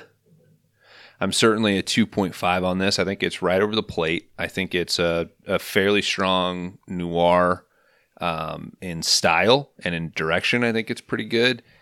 Its pacing is just a little bit of a slog for me. And particularly on the second watch of this, I was, it was very hard to stay engaged. Um, the performances are great. I think even with the some of the rough stuff, like we talked about, uh, I mean, it really is sort of of that time. Uh, noirs, I mean, they really, I, I enjoy them. I read a lot of hard case crime that deals with, you know, a lot of these fucked up topics. But a big part of that too is like maybe kind of staying engaged with at least um, a character that you like. And I do think that she is. Um, the performance is strong. I just don't think they do a very good job of keeping you with her or being on her side. You're almost always, and that could have been the intent. And Dan, you saying something about the the dark comedy? I feel like that comes out with Pullman maybe, and the PI and some of that stuff. Um, but I I don't really have anything negative to say about it, or really too positive. So that's kind of where I came down right over the plate, 2.5. I'll agree with Bones here. Some strong performances, I think, by everybody. I think we could have used a little bit more of of Pullman. I think kind of miss him there at the end. Um, yeah, kind of your typical femme fatale noir. She doesn't really change from the time we see her till the time it ends. She's very straightforward. She doesn't really have a, a big change in there. She's pretty much like I'm gonna I'm a motherfucking con artist all the way through. So um I thought Berg did pretty good too as well. But uh yeah, kind of there at the end it kind of just kind of just throws it at you real quick and yeah, you guys got me. I'm a 2.5 as well. All right, dudes. I think we're all uh, pretty close here. I think ultimately, um, I think I would be a three on this movie. Like I, I don't know. I do think she's an interesting femme fatale because um, you do see her be smart. You know, she puts together a plan. Um, you do see how she's able to like easily manipulate a lot of different people in a lot of different scenarios. Um, so I think she's good from that pers- like she's an interesting character from that perspective. Like you see as the movie goes on, like how her mind works, how she's putting this all into place. Um, and there's like I really do think there's a lot of talent here. Like it's a pretty you know the script has a lot of highlights. There's good acting. I think the directing is fine. Um, I don't know, man. It's just the movie leaves you with such like a bad taste in your mouth that it's like I really struggled between 2.5 and 3 on this. Um, I don't know. It just like it is such a bummer at the end that it's like there was such a missed opportunity. That's really that was my biggest takeaway of just like, oh man, this thing could have been like easily a three point five or a four, and if they had just changed, you know, a few different things along the way, if they had maybe kept a little bit more of the lighthearted stuff you get at the beginning, um, I don't know. It could have been like such a good movie, and it it just shoots itself in the foot at like the you know the you want the movie to end well like it's the big climax to the film uh and it's just such a like sour downer like shitty note to end on but i don't know at the end of the day i think the movie is you know worth watching if you're okay and maybe going in knowing what you're going to get at the end of it like if you just know that stuff going in, I think you can at least appreciate the beginning of the movie. But yeah, I don't, you know, how else can you say it? The end of this movie sucks. So there. It's definitely a swing, you Mhm. know. I mean, like it, it, it, the genre definitely needs some sort of. You need a twist at the end. You need it. You need that punch. Mm-hmm. But and I wonder if this is something that you know listeners going like you missed the fucking point of it. But I would just point to like the music. The music immediately fucks you up from the beginning of it. You know, it's not like a a sad horn or you know sad jazzy you know nightclub mu- it's like this peppy i think i said woody allen like it's just it and then when it ends on that it's like what was my takeaway supposed to be am i supposed to leave this movie like ah what a downer what a Mm. great twist or am i supposed to root for her like yeah she, She put peter berg yeah i I was so conflicted too. I was like, I, I could swing a two here or a 3 Mhm. Um, yeah, I, i'll just I'll just try to keep it over. I mean, I do think there are a lot like better noirs. Uh, I think there are a lot more like. I I do get that.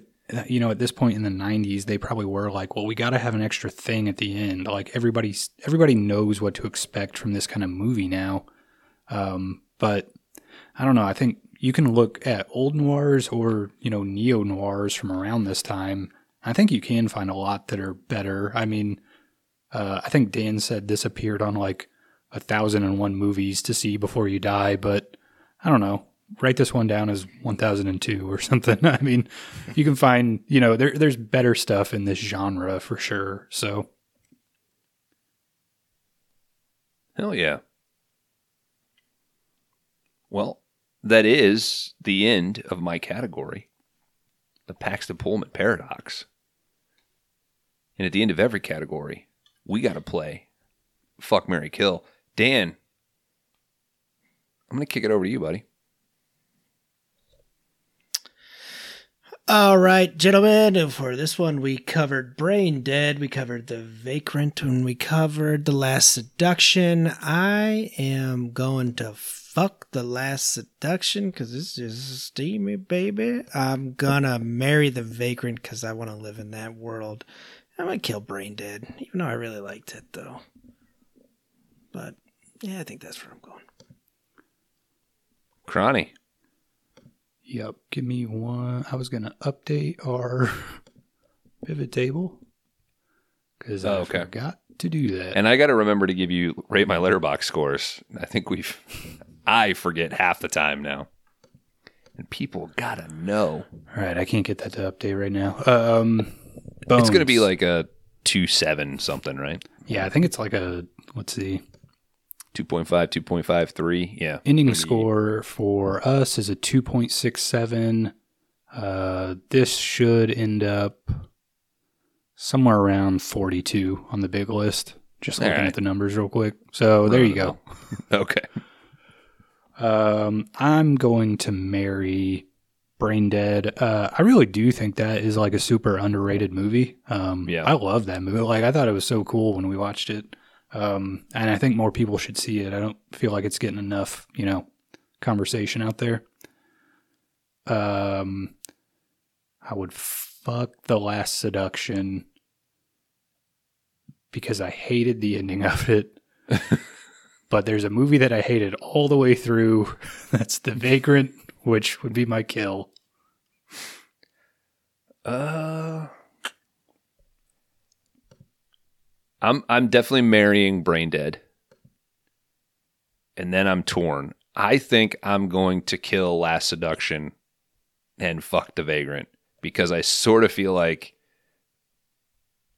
if I were having to pick between the two, which I was going to throw on, I think I would would throw on the Vagrant over it and at least have a little fun. So All right, just real quickly, uh, I did update this. Last Seduction would end up at number 44 on the big list, right under House of the Devil at 43, right above The Hunger at 45.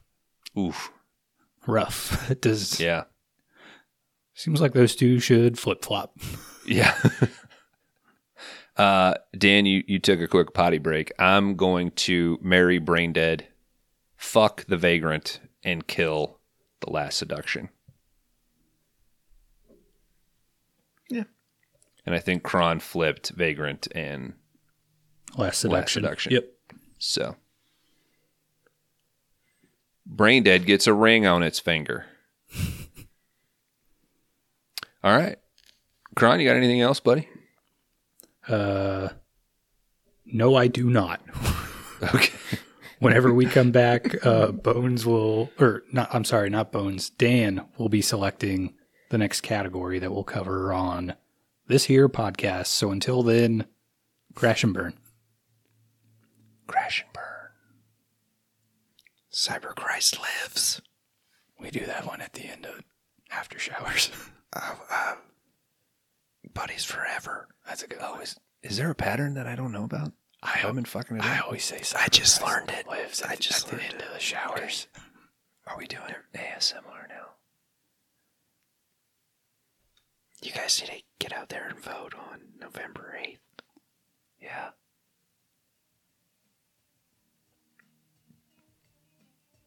Go fucking iceberg in the ballot box.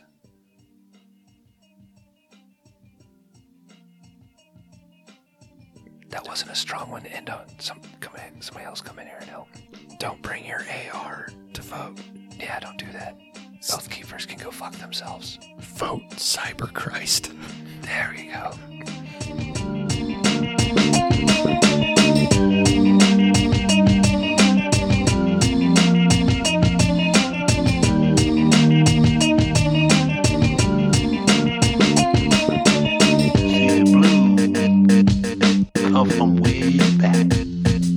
Welcome back, everybody, to the Five Day Rentals podcast, to the After Shower show here. Um, Kron Howard just walked us through the Last Seduction from 1994. Needed that shower. Whew, yeah, that was a, s- that was a steamy one. More, Um, more like the last erection, huh? No, I'm still hard. Yeah, we need to take the chain link out of the shower. I keep getting Right? stuck in there. because like we we still see each other. It it doesn't do much for that. true. And Kron's still trying to touch me. It's I think you put it in there on purpose. You knew, you knew I'd get trapped. He knew his thing. Mhm. Uh, Bones, thank you for the category, the Paxton Pullman paradox. a little weird, weird category. Lesson learned. You picked it. Some yeah, I know. Some weird movies came in Yeah. there. Make a normal movies category if you don't want this to happen. Should have made a normal, the normal Paxton Pullman I, paradox. I, I didn't. I wasn't trying to imply that weird was bad. I mean, it But- did say paradox. yeah. So Yeah. yeah, good good category. I think we got. I think we covered it pretty well. it was a Nobody weird- should be confused. It's now. a. I would say it's an odd spectrum of movies. It's some wild, weird stuff. That's what we're here for. And uh, folks, I'm here to bring you a new one. I I have two categories left. Uh, You just want to flip. You just want to flip a coin. I mean, Yeah, flip one of your stretched out I'll pennies. I'll, fl- I'll flip this. We'll flip this. We'll call this heads. what is that? It's a It's a circular device. I don't want to admit what it is. It's a flattened coin. Okay. I mean, I got a coin right here. All right, you flip, you flip the coin. It's a um All sorts of unprofessional banging. it's a South Dakota quarter. Okay, yes. Okay. Let me let me see. Why don't you show me heads and tails like this is the fucking Super Bowl, dude? All right, let me write these down. You got to write down heads and tails. Well, I, for which one's which? All right, those are the two things that could come up. I didn't know which was which. You got to, yeah, you got to flip it on the back of your hand, dude. It's tails, gentlemen. Yeah. see that? Yeah, sure. All right, No, gentlemen. No, but whatever. It's tails. It's good. All right. So, um, like I said, two categories left. This one is a category that's going to be called invasions, gentlemen. So, this category, I, I had home invasions for this, but I decided to uh, change it up a little and just do invasions. So, this could be a home invasion, it could be a space invasion, it could be a war invasion, whatever type of invasion you could come up with. Anything that features an invasion. Uh, hacking would be a good example, an invasion of somebody's privacy, whatever, you know, as long as it includes an invasion. I'm picking the Vagrant. Well, we'll, we'll do it again, Kron. I'll send you the notes so you don't have to plot it. But yes, uh, the vagrant would be a great example of an Yep. invasion. Um, so pretty open there. I mean, whatever you, whatever you can think of. Get creative, like I always say. You never do, but um, let's do it. Let's- Ouch. let- let's make this the best category we can make it. Okay. Um, and now the movie. We are gonna go back to a director that we've already covered. It was one of my picks, the most machoist movie that we've ever covered on the Five Day Rentals podcast, and that was Mr. Craig R. Baxley, who directed Stone Cold. But we're not doing it again. We are going to do his movie before that, which is from 1990, Dark Angel, which is the European title. The original title is I Come in Peace. This is available on Tubi, and it features the lead of Mr. Dolph Lundgren. And uh, big happy birthday to him today. It is his birthday. Oh, So look at that. I think I what is he? Seventy four. I didn't even look. I just seen when I looked it up earlier today because I knew that was the choice. I was like, oh shit, look at that. Dan, I was looking at this movie at one point for like a previous category. I have no idea which one, but I definitely came across Dark Angel in some research. So Yeah, it was uh, not available for a while, and then all of a sudden, like this summer, it was Tubi and everywhere. So glad it is uh, available, so we can uh, go into this one. I did watch it the other night. So any anybody seen this? no, did did a little bit of research, but that's as far as I got. I may I maybe watched a trailer. Right on. But yeah, dudes, um, action sci-fi from the '90s, right up Bones' alley. This sh- Oh, should yeah. already be a 3.5 for him. I mean, put it out there right now. Right by Letterboxd I'm gonna watch it tonight. Hell yeah, dude. Um, I'm gonna shoot some heroin because it's technically well, it'll be Friday in an hour, so I can have my heroin for the weekend. you just you're a weekend heroin user now. mm-hmm Okay. This is the end of the heroin bit, guys. I'm just gonna do little little arcs for each category. Everybody's uh working for the weekend, Dan.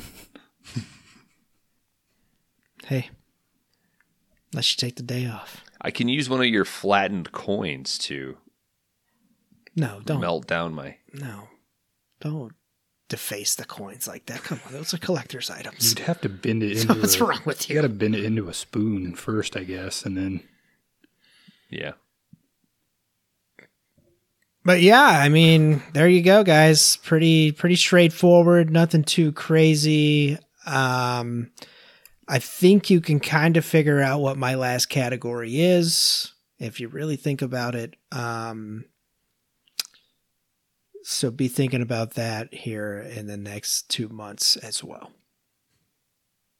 All right. So to clarify, um, would would a um, a possession count as an invasion? I guess a demon Yeah. is invading a person. So Okay. yeah, like the exorcist, I guess, would count it as an invasion. Any invasion. Okay. Would a a Death Wish three sort of count as an invasion? Just trying to look at, trying to get an idea here. You know, like they're trying to squeeze out all of these gang members. I mean, Kersey technically invaded them because they were already there, right? well, That but I mean, true. those orig- those original. I, yes. At, at what point do you are you saying is all right? Like, what's the timeline of the invasion? Because all those nice people living in that building were invaded by the gangsters, and then Kersey came in and invaded the gangsters. So So there's two invasions, so you would be covered there. two invasions don't make a right.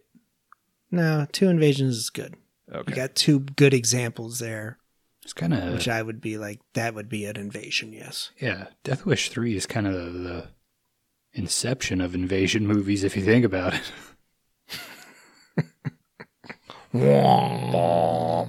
Invasion inside of an invasion. But yeah, I mean, Inception would be a invasion movie as well because they are going into another person's dreams. A Nightmare on Elm Street. Okay. That's an invasion. What about Freddy versus Jason? Because he invades. Oh, I guess. I mean. Okay. So- Yeah, because sounds he- like Because we just Jason's watched. We just watched that. So I. Yeah. Sounds like Freddy It's on the has a carte blanche to be in this category. He has an invasion. Yeah. It was a dumb. It was a dumb question to ask. No, no questions are dumb. Just people. What about Halloween ends since Corey invaded my heart? He invaded Michael Myers' sewer. Spoilers, dude.